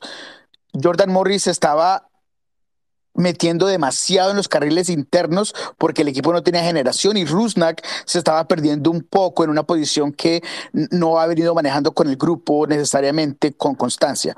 Entonces, creo que en este partido va a haber eh, un gran momento lento para Ciaro mientras que trata de acomodarse. Y por el lado de Real Salt Lake, eh, notando lo que hizo contra Houston y la forma que me parece a mí jugó muy bien en ciertos, en ciertos lapsos de ese partido, creo que va a ser un una, uh, un juego de ajedrez en el que va a ser algo aburrido, pero va a terminar siendo un 0 a 0. Hmm, interesante. Nico, habíamos hablado al principio de eh, cómo irán a manejar los equipos que van a enfrentar eh, torneo internacional durante la semana, este fin de semana. ¿Tú ves a Seattle haciendo ese tipo de rotación? Sí, eh, mira, Brian siempre te va a decir que se juega un partido a la vez, nuestro partido en, en frente es el que nos importa, pero teniendo en cuenta al rival, eh, teniendo en cuenta que es León, que es un equipo que a pesar de que no viene en gran momento, este equipo ya tiene cierto no resentimiento, pero no se les ha olvidado lo que ocurrió en Las Vegas el año pasado. Entonces van a querer darlo todo. Y, es el enfoque de, la organización. Entonces creo que lo que vas a ver es que la rotación sí se va a dar pensando en el partido ante León, eh, pero se le va a usar para buscar las interrogantes o la respuesta a las interrogantes que quiere Brian Smester para ese partido. Entonces, si la rotación va a ocurrir, en mi opinión. Eh, eh, puede ser que vuelvas a ver otra vez a Obed Vargas en ese medio del campo porque eh, puede ser que le limites los minutos nuevamente a Joe Palo, que lo vienes reformando o, ayudándole a, recuperar esa, ese fitness en esos últimos partidos. Has visto que lo han sacado, lo han metido eh, de, desde la banca titular, o sea, siempre lo han estado moviendo. Entonces, creo que vas a volver a ver eso, eh, eh, pero la rotación va a estar ahí va a estar ahí constante. Lo único que nunca se mueve va a ser la, última línea de cuatro. Eso ahí no se mueve, con la excepción de a lo mejor eh, Alex Roldán, que sí es alguien que a veces desgasta mucho. Puede ser que vas a Kellen Rowe en esa posición, pero de ahí en adelante, de, ahí en adelante, esa línea de cuatro no, se mueve mucho. Eh, en el medio campo van a haber algunas incorporaciones y creo que Will Bruin va a ser el jugador a ver en este partido porque eh, quieren darle minutos antes de ese partido ante León, donde él puede ser el protagonista en esa delantera. Sí, Nico está enamorado de Will Bruin. Jonathan, gracias por estar. ¿Qué tienes que decir de este? Hola, John. Hola, un mi, mi, pregunta es por Nico, porque esto es el, Sports Talk Radio. Así no quiero hablar de, Jordan Morris y José Tencio y todos los otros, otros buenos jugadores de Seattle, quiero hablar de, de Albert Rusnak. ¿Y qué pasará, según tú, con la gente en Salt Lake? Eh, ¿Cómo así? ¿Cómo lo vas a recibir? ¿Cómo crees que se vaya a sentir él, eh, su regreso? Y lo que yo te decía, imagínate que gana Seattle con un gol de Rusnak. Es, es una, pregunta interesante y fue la que le, terminé haciendo el día de ayer a Albert, que tiene uh, una personalidad eh, difícil de leer a veces, eh, como que no, no necesariamente quiere darte a ver lo mucho que le interesa, pero em, lo tocó, ¿no? Dijo que no ha hablado con otros jugadores al respecto, pero que conoce muy bien la organización, que sabe cómo jugarles. Eh, obviamente quiere ir a ganar en esa plaza y viéndolo en el entrenamiento de ayer y lo involucrado que estaba, él y Nicolás Rodero tuvieron varias eh, conversaciones cada vez que se detenía el, balón. Creo que están tratando de incrementar esa ese dúo, esa compatibilidad que tienen en el, en el campo. Eh, entonces, eh, yo creo que él va a ir a, ganarlo todo. hizo referencia de todos modos, porque no, él, él, no creo que está esperando de que todo su equipo sienta esa misma gana de, de, ir a, a, ganar este partido eh, porque lo, así lo dijo. Dijo, mira, para mí es un partido distinto, pero para el resto de, del equipo es el segundo partido de, la temporada, es el siguiente a dar. Eh, y creo que lo dice porque él entiende de que eh, no se puede no, esperar mucho, pero no se puede sobrevalorar un partido que es del segundo de la temporada. Entonces me pareció interesante. Entonces a tu pregunta, Jonathan, creo que eso sí le interesa, sí le importa muchísimo a él eh, eh, por su personalidad. No lo quiso dar a ver, pero leyendo entre líneas a todo lo que nos comentó, creo que, que él quiere ir allá y obviamente a, a, a, sacar una victoria en Real Salt Lake. Pero no va a ser fácil, Jonathan, no va a ser fácil porque es una plaza difícil, porque van a haber rotaciones, porque va a haber un partido de mitad de semana, entonces eh, eso va a tener mucho que ver como eh, el funcionamiento de este equipo. Gracias, Nico. Muy bien. Iñaki, Manu, ¿algo más de ese eh, Real Salt Lake Seattle? Yo no, Este- yo no, yo, yo no. Yo tengo, o sea, eh, tengo ganas de ver a Morris, tengo, eh, Real Salt Lake a mí me sigue, no voy a decir pereza, pero me sigue, no, me, dej- me sigue dejando frío, es un equipo que me sigue dejando frío. Y Salt Lake quiero ver cómo van encajando las piezas y cómo va respondiendo el equipo en este año, de momento.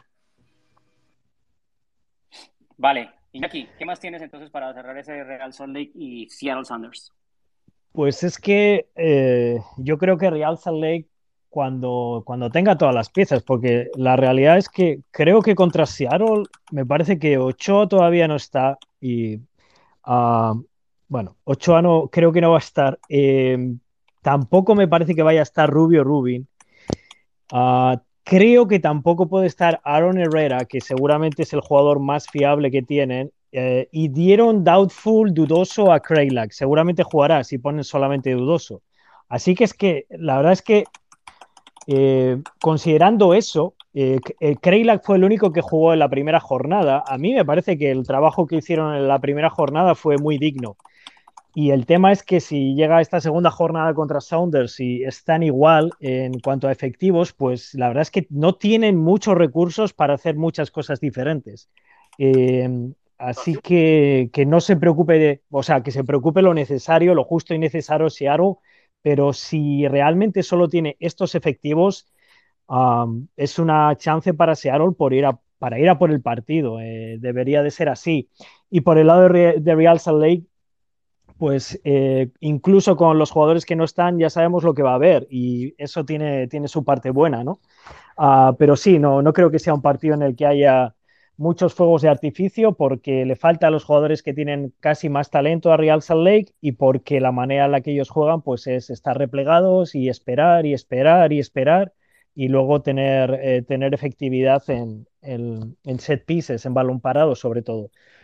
Así que vamos a ver, pero si Seattle quiere ir a por el partido, debería de tener buenas oportunidades para sacar el partido. Pasamos de, del, del concierto de rock and roll en, en Charlotte a jazz, más o menos. Sí, sí. Bien, bien, bien dicho, bien dicho. Le- le- Bueno. completamente apagamos el fuego si había a- alguno. O sea, la, la única historia ahí es Rusnak regresando a casa. De resto, para de contar, hermano. Sí. Eh, dijimos que no íbamos a durar dos horas como el, el primero de esta temporada, pero ya llevamos hora y casi 20. Cerremos el domingo entonces, que son los dos que nos quedan. Ah, Austin, Miami, LAFC, Portland. Um, arranquemos con Austin, Miami. Quizás no hay necesidad de extendernos mucho en esto. A mí me interesa mucho seguir viendo, obviamente, lo que hace Austin. Me parece que en su primer partido, independiente del resultado, realmente mi resultado no, porque el, juego se va un poco desconfigurando a, partir de que el marcador se va poniendo abultado. Pero me da la sensación de ver un Austin mucho más entregado, mucho más este, compacto en sus decisiones, digamos, en, ir todo, solidario, solidario en presión, solidario en recuperación, en, eh, en los movimientos de, de regreso tras pérdida. Y me da la sensación de que Iñaki, en algún momento dijimos, eh, va siendo hora de que Austin empiece a pagarnos, ¿no? Lo vimos por gusto el año pasado, muchos partidos interesantes que perdieron, pero que jugaban eh, vistoso, llamativo, interesante. Bueno, creo que, creo que sí van en camino de poder encontrar resultados esta vez, ¿no? Y, y- y regalarnos resultados a partidos interesantes. Sí, vamos a ver, ¿no? Eh, La, eh, la cosa es que am, al final, no solamente desde fuera, sino los primeros son los jugadores y toda la gente que trabaja para el equipo. Quieres que lo que haces durante la semana pues tenga más reflejo, ¿no? Eh, y yo soy también el primero que, que que trata de no medir las cosas por los resultados, ¿no? Pero una cosa es eso y otra cosa es tener no sé cuántos tantos de porcentajes de derrotas, también reconocer que, que hacías una serie de cosas mal. Entonces, ¿por qué es eso? No las entrenas lo suficiente, las entrenas mal, colocas a la gente que no es adecuada para cumplir esas funciones. Hay cosas que había que analizar y que cambiar y que mejorar, eh, porque los resultados 2, 3, 4 pueden ser más o menos aleatorios, pero ya una serie de 10, 12, 13, 14 derrotas eh, quieren decir que hay cosas que, no estás haciendo lo suficientemente bien. Y tiene una plantilla similar a la del año pasado, pero potenciada, y una idea de juego similar también, así que vamos a ver.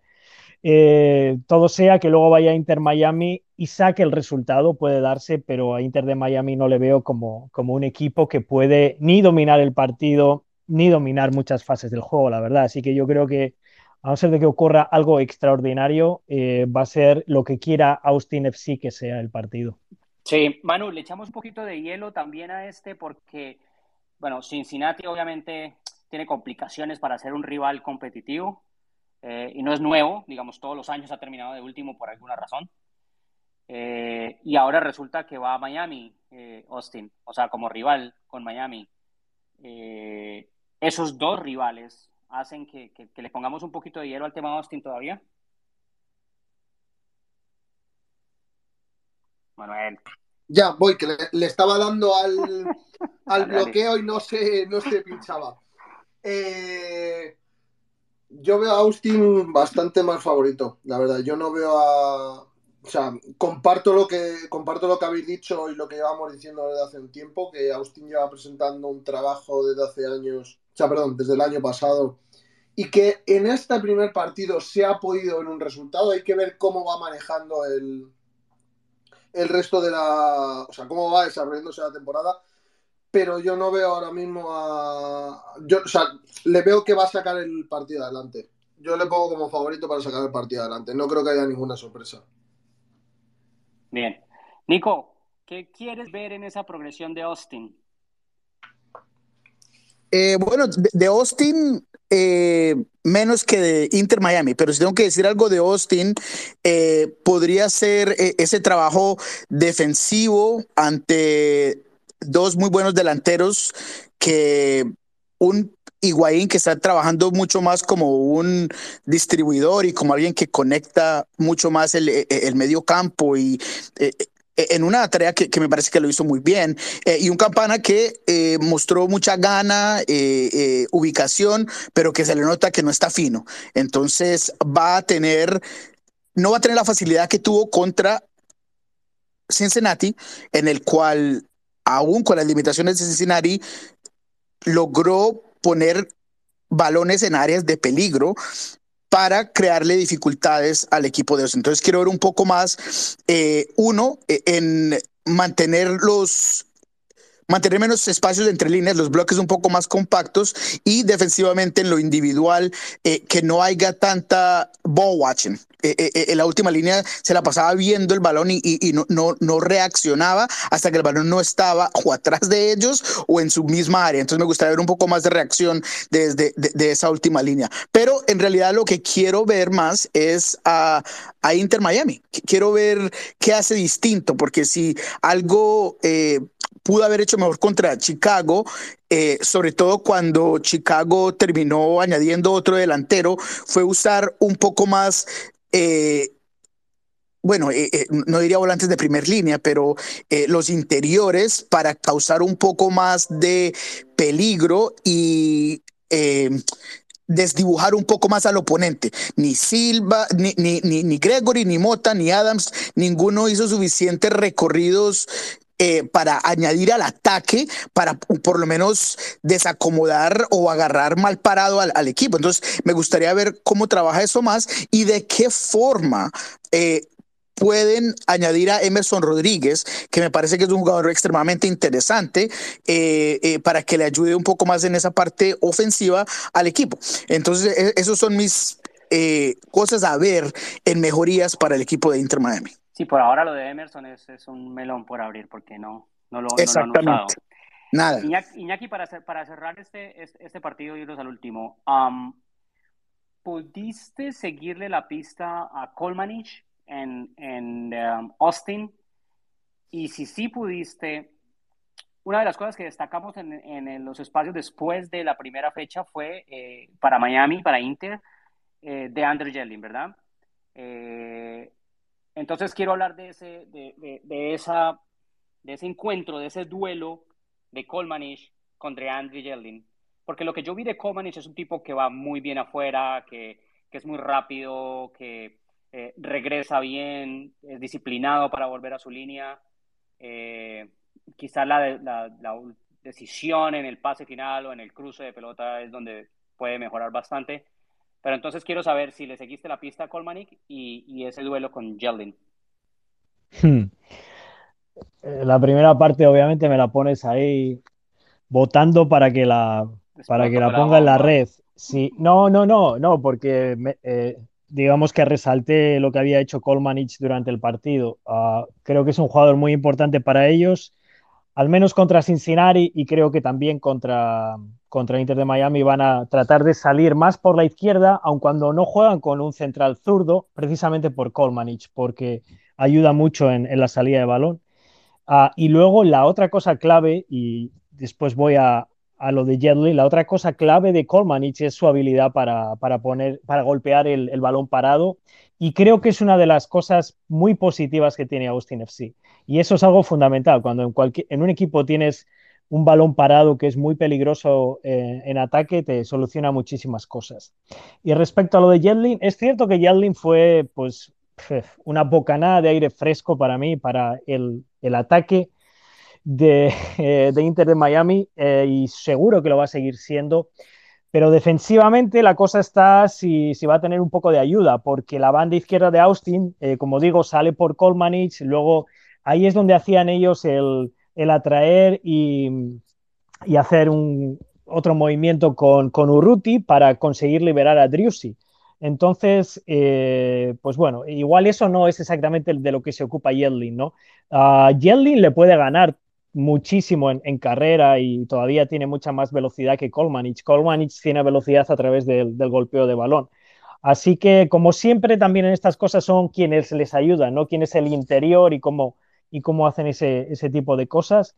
Pero es seguramente sí que está bien que lo notes, John, porque yo creo que es eh, en volumen de juego es la banda en la cual se va a desarrollar el partido. Puede ser que luego eh, Austin acabe las jugadas por la derecha, eh, puede ser que Miami acabe las jugadas por la izquierda, pero el trámite eh, se encuentra ahí, en Jalen Coleman. Sí, sí. Sí, sí, es que, es que lo, lo, lo, apunté por eso, porque para mí ese va a ser el tren. Esos dos trenes se van a estar chocando constantemente y obviamente el cambio de orientación va a determinar ¿no? quién termina bien y quién no termina bien, pero, pero el tren va por ahí, por esa raya. sí, sí. Eh, bueno, nos vamos al último. Dime, Nico, ah, rápido rápidamente simple, eh, quería añadir que puede ser que Austin busque anclar un poco más a DeAndre Jendel, obligándolo a defender mucho más de lo que Chicago lo hizo defender. Porque si hay una deficiencia que vemos en el, eh, que hemos visto en el Galatasaray, hemos visto en la selección estadounidense, es que muchas veces si obligas a que DeAndre Jedlin mantenga la mayor parte de su juego defendiendo, uno, se frustra, dos, se le baja un poco esa intensidad y empieza a dudar un poco más en la salida. Entonces, teniendo a Domínguez, que en este nuevo, no nuevo role, pero con este 4-4 eh, eh, con menos tarea y, simplemente enfocándose en esa banda izquierda, puede ser que, que busquen a, a, que Jedlen hacerlo defender. Entonces la, la, la batalla ya sería Colmanic y Domínguez contra eh, un muy solo de André Jedlin. No, pero no va a estar solo, porque si, o sea, si lo dejan solo es un tema de percepción del entrenador. El entrenador tiene que notar inmediatamente cuál es el plan del rival y acomodar. Sí, sí, sí, claro, no, no, digo en la estrategia, o sea, lo, lo, que, a lo que voy es a, a tratar de anclarlo. Eh, ese era el, el, mensaje. Ok. Bueno, vámonos al último partido para podernos ir, porque vamos a llegar casi a las dos horas que dijimos que no íbamos a llegar. Pero bueno, eh, y antes, antes de saltar al último partido, esta, este dato, esta noticia, um, Dallas agrega un central ecuatoriano. Eh, Joshua. Quiñones. sí, Quiñones. Quiñones, pero además, eh, por las cosas que tiene MLS, eh, Portland Timbers recibe un dinero por esa transacción. eh, porque existe, existe lo que se llama el Discovery List. Lo que pasa es que la, la, mayoría, la, mayoría, la mayoría de los que estamos lo entendemos y sabemos. Lo vi yo, yo lo vi primero. Ah, sí, no. No, no, sí, dale, dale, dale. Es sí y es no. O sea, es sí, yo lo vi primero, pero más allá de eso es porque la liga busca siempre evitar que dos de sus equipos estén en el mercado combatiendo por dinero, por obtener un jugador. ¿Sí? Entonces, porque al final del día recuerden que los jugadores son empleados de la liga, o sea, los contratos los firma la liga. Entonces, lo que se busca es que los, esa historia que escuchamos en Sudamérica de que hay dos ofertas de MLS, una de Seattle Saunders y una de LAFC, eso es mentira. Nunca van a haber dos ofertas de MLS. Cuando ya se ofrece, ofrece uno solo. Porque los equipos no combaten entre ellos por un jugador en lo económico. Y para eso es el Discovery List y por eso eh, entonces la compensación. Pero lo interesante es que normalmente eh, la compensación es menor que la que está recibiendo Portland Timbers. O sea que Portland Timbers estaba bastante interesado en el ecuatoriano de 20 años, que además viene con esa norma de, menores de 21 años, que es este central. Lo vamos a escuchar. No sé qué carajos va a ser el mundo anglo para decirle el nombre a este muchacho porque el muchacho se llama Joshua Jean-Pierre Quiñones. y, no es, el, y no es el Jean-Pierre en, francés con G, es con J, ¿no? Jean-Pierre. hay, que, hay que abrir otro space y abres ese melón, porque son muchos años enseñando lenguas además y ya no sé por dónde pillar esto. ya no sé por dónde. no, no, por favor. Maestro, perdón. Bueno, LAFC Portland, para irnos a, propósito de, hablar de Portland. Portland, sigue con los, Portland sigue con las bajas todavía. Eh, obviamente esperaría uno que eh, Sebastián Blanco tenga un, poquito más de minutos un poco más de rol. Ya, después de haber llegado tarde de, a la pretemporada por el tema de su negociación, pues ya tuvo unos minutos en el primer partido, ya tiene más sesiones de entrenamiento. Eh, se acerca cada vez más Eric Williamson. Eso es una noticia impresionantemente buena para Portland pero yo no creo que todavía vaya a tener minutos. Eh, es, es, capaz que viaje, pero yo no creo que vaya a tener minutos. Ah, lo van a llevar con mucho cuidado, pero es muy bueno para Portland que, que, esté. Y luego, bueno, ya de poco ha ido recuperando gente. Los que estaban este, con el trámite de la, de la residencia permanente ya regresaron, ya están con el club y eso también le da una mano a Portland. Que lo tenemos claro, ¿no? Manu, Iñaki, Nico, eh, le va a dar o le dio en, las reuniones antes de arrancar eh, la temporada, le dio la bandera a Santiago Moreno y le dijo, vaya, clávela. Este, esta es tu batalla, esta es tu temporada y, Santiago Moreno, pues al menos en el primer partido respondió bastante bien.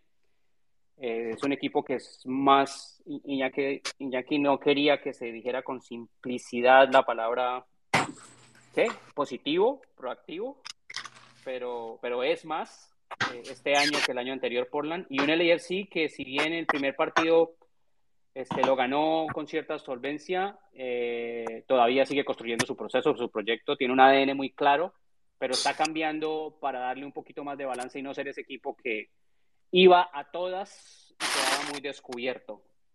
Cerremos entonces el LAFC Portland. Manu, ya que tienes el micrófono abierto, pues entonces arranca tú. Ah, sí. Escúchame, lo he mirado hace un momento y lo tenía cerrado. Pues no. El teléfono hoy está haciendo. No, no, o sea, el teléfono hoy es para, paranormal. Bueno, llega, llega hasta el olor de, la cena, ¿eh, Manu? llega el olor. Dale, Manu. LSI Portland, luego este, Nico y cerramos con Iñaki. Vale. Eh, tratemos, de mantenerlo los tres en 10 minutos. Eh, para mí, Portland.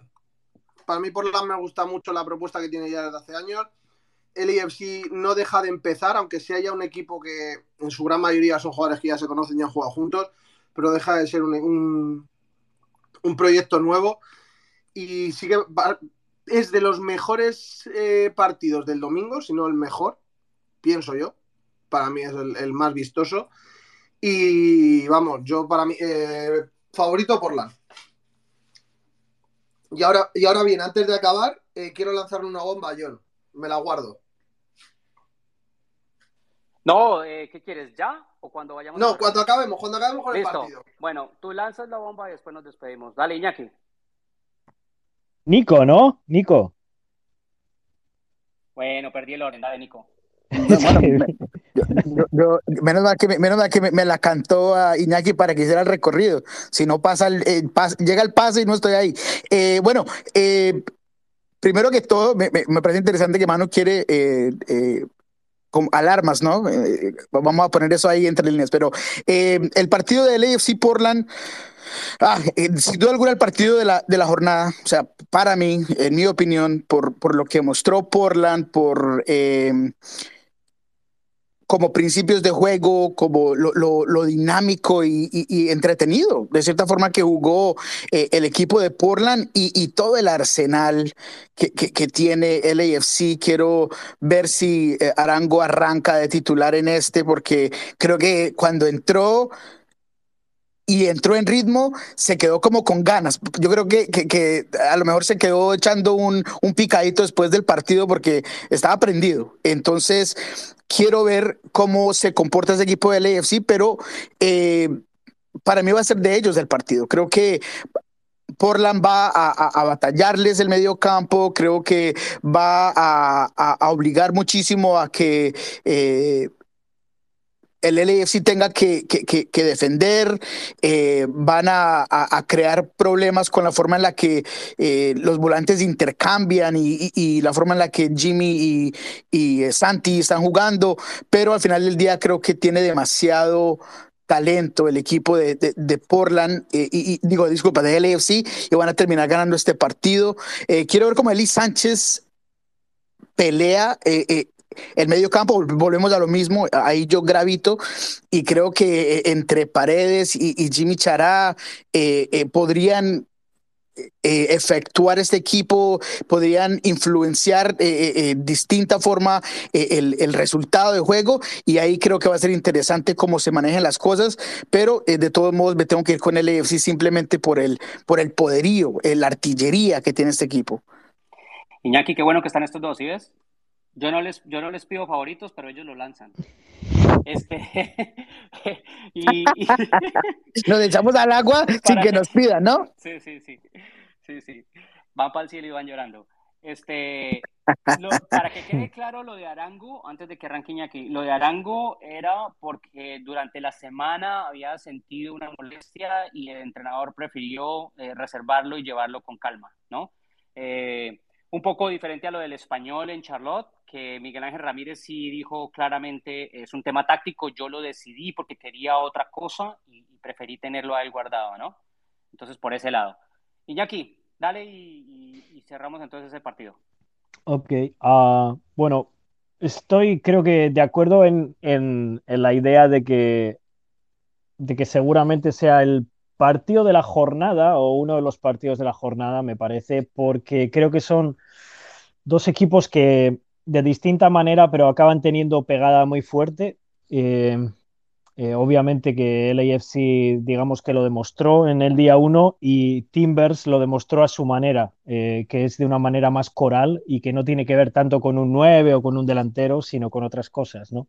Pero los dos creo que de alguna manera demostraron su pegada y de pronto se encuentran hoy en, en la jornada 2.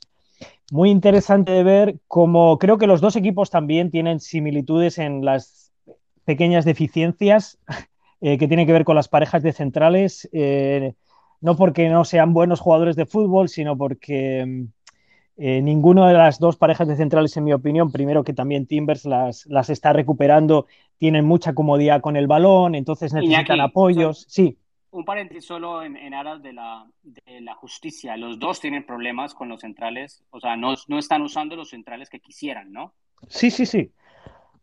Sí, sí, sí. Digo que los están recuperando eh, y bueno, incluso con los, con los centrales titulares, yo creo que Timbers ahí es donde tiene eh, espacio de mejora. Pero ahora mismo y en el partido 2, más allá de que recupere, si recupera algún jugador, eh, creo que son donde más, no es que sufran, sino que no, no colaboran en la idea de hacer una salida limpia, de estar cómodos con balón, de reciclar balón, etc. Entonces también se parecen por ahí. Creo que porque juegan en casa, el AFC va a tener que que ser un poquito más, jaja, proactivo, va a tener, no, va a tener que llevar un poco más, digamos que el trámite del juego y no sé hasta qué punto está preparado, dudo mucho de que esté preparado para ello. Y esto me parece que va a beneficiar a Timbers, más allá de etiquetas sobre lo que estamos hablando. Creo que va a beneficiar el, eh, la idea de juego, no, el plan de partido de Timbers. Y por ahí, eh, pues algo muy interesante que yo voy a tratar de, de analizar cuando, cuando vea el partido. ¿Quién lo gana? Ni idea. ¿Quién lo gana? Ni idea. Rapids hizo un gran partido y lo ganó Carlos Vela, y, pero los dos tienen mucha pegada de, de diferentes maneras. Así que todo por ver, habrá un gran ambientazo y es, es un partidazo. Sí, de acuerdo. Y, y, también estoy de acuerdo en que cambia mucho eh, el foco del ataque cuando tienes a Chicho Arango. Correcto. Porque, es una referencia, referencia, ¿no? Eh, entonces, este, si bien el si le gusta jugar a que sus tres hombres de adelante generen caos y no tengan posiciones muy fijas, sino que estén rotando constantemente y ocupando espacios independientes de, de posición clara. Este, eh, Chicho es, es, es, un referente referente y a eso le gusta a él. Entonces cambia un poco, digamos, el, el foco del ataque del AFC.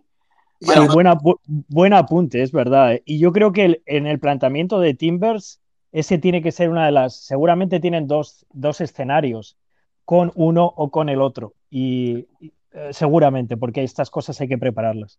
Sí, y además que Vela. Eh. Dale, mano, dale, mano, dale. Ah, eh, si, eh, si, ponen en juego a los dos juntos, la sola presencia de Vela, eso puede atraer mucho a, a, los centrales y puede liberar mucho espacio para que aproveche Chicho. Incluso te diría, porque al revés lo ve más complicado. Van a estar los defensas, van a estar más pendientes de los movimientos de Vela que de los de los de Arango. Entonces eso puede beneficiar mucho el, la aparición del, del, delantero en los espacios. Bien, Nico, ¿qué más tenías?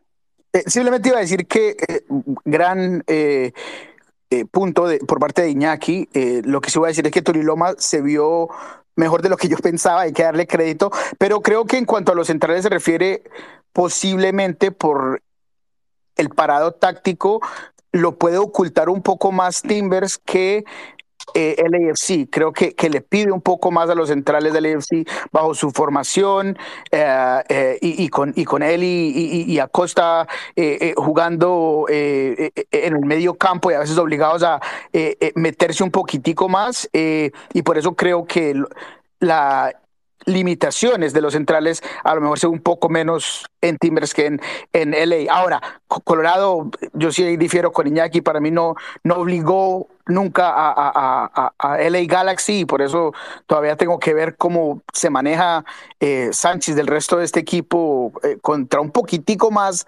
de, de propósito y, y, tempo, eh, pero solamente quería poner eso ahí en la mesa sería capaz de entrarle al debate porque yo sí estoy de acuerdo en que Colorado hizo un, bastante buen trabajo en medio de todas las circunstancias y lo que traía también de carga, pero, pero no nos vamos a alargar hoy. Cerremos más, ah, no, no nos vamos a alargar más. Dijimos que nos llegábamos a las dos horas y estamos a seis minutos de las dos horas. Manu, tírate lo que tienes pendiente. Vale, venga, te lo tiro rápido. Eh, oye, eh, creo que me ha parecido leer que ha rescindido contrato eh, John Córdoba. Mm, ¿Posible destino de MLS? ¿Te gustaría? Uh, a ver, sí. Eh, hace rato que hay, hay, hay una idea de. Se, se, ha buscado hablar con él y con su gente. Eh, a mí sí que me gustaría, por supuesto. Eh, es, un, es, un, es un jugador que le, que le puede llegar bien. De todo depende también de lo que yo siempre les he dicho, el mercado, o sea, a dónde vaya, no es simplemente los jugadores a, a los uh -huh. a la gente, digamos, a veces se le olvida eso y hay y hay este um, agentes que no tienen en cuenta eso y eso no está bien, ¿no? Uh -huh. eh, es importante a dónde va el jugador en términos de eh, con qué técnico, cuál es el sistema, cuál es el lugar de, de donde va a vivir en términos de, la ciudad, del ambiente, etcétera. Todas esas cosas son muy, muy importantes para, para el verdadero desarrollo y para la verdadera adaptación del jugador, ¿no? Eh, a mí me fascinaría el jugador, obviamente. Eh, la edad está bien, no, no, no, es ni para retirarse, ni mucho menos por el estilo. Es un jugador que todavía tiene mucho en el tanque, eh, tiene, tiene experiencia. Eh, ahora, si nos ponemos a pensar, por ejemplo, en un equipo que necesite un 9 de referencia, un 9 grande, entonces ahí entraría la discusión, ¿no? Porque una vez identifiquemos ese equipo que podría ser, por ejemplo, DC United si termina yéndose Camara, ¿no? Correcto. Sporting también podría ser, creo. También. Vancouver Whitecaps, John. Bueno, pero Vancouver, no, lo que pasa es que Vancouver Whitecaps tiene que. Ya tiene a Cavallini. y a White también. Ya, ya. de dinero que le regaló a Cavallini. Ya, ya. es que. entonces, eh, pero, pero, pero eso, ese es el, ese es el, ese es el, el tema, ¿no? O sea, a ver, uh, a Charlotte no le vendría para absolutamente nada mal a su modelo de juego. Ese es el que yo pensaba. Ese es el que yo pensaba. Y Charlotte en este momento tiene posibilidades de adicionar a alguien. Ese es el que yo pensaba. En dinero, en demás. Y el modelo de juego es fantástico, me parece. La ciudad es un, es un mercado que está empujando el equipo y entonces ese, ese puede ser un muy buen lugar, por ejemplo. Charlotte, yo creo cuando, que... cuando este tipo de jugadores aparecen, y ustedes lo saben, eh, va a aparecer Miami, Los Ángeles, Nueva York, y la mitad de eso es mentira. Charlotte, yo fíjate, por el entrenador y por el estilo, un, jugador eh, estilo Pozuelo, estilo Carles Gil, le haría yo creo que muchísimo bien a... A todo equipo le hace bien ese, Jugaron, jugaron Vamos, ¿cómo jugaron la primera jornada? Es, tremendo. Perdona, Manu, perdona. Es que, es que has mencionado a los dos y me, vienen imágenes de. Lo siento, lo siento, me emociono. Son jugadorazos. Son jugadorazos. Señores, este, con, con el agradecimiento para todos los que están, los que han pasado, los que estuvieron por aquí, obviamente a ustedes, Nico, Iñaki, Manu. Para mi sanidad mental necesito irme un minuto antes de las dos horas y meterme el cuento de que no duramos dos horas, ¿ok? Bien, gracias, gracias, porque eso ayuda. Pequeñas bye bye, bye bye, abrazos, abrazos. Un abrazo a todos. Chao.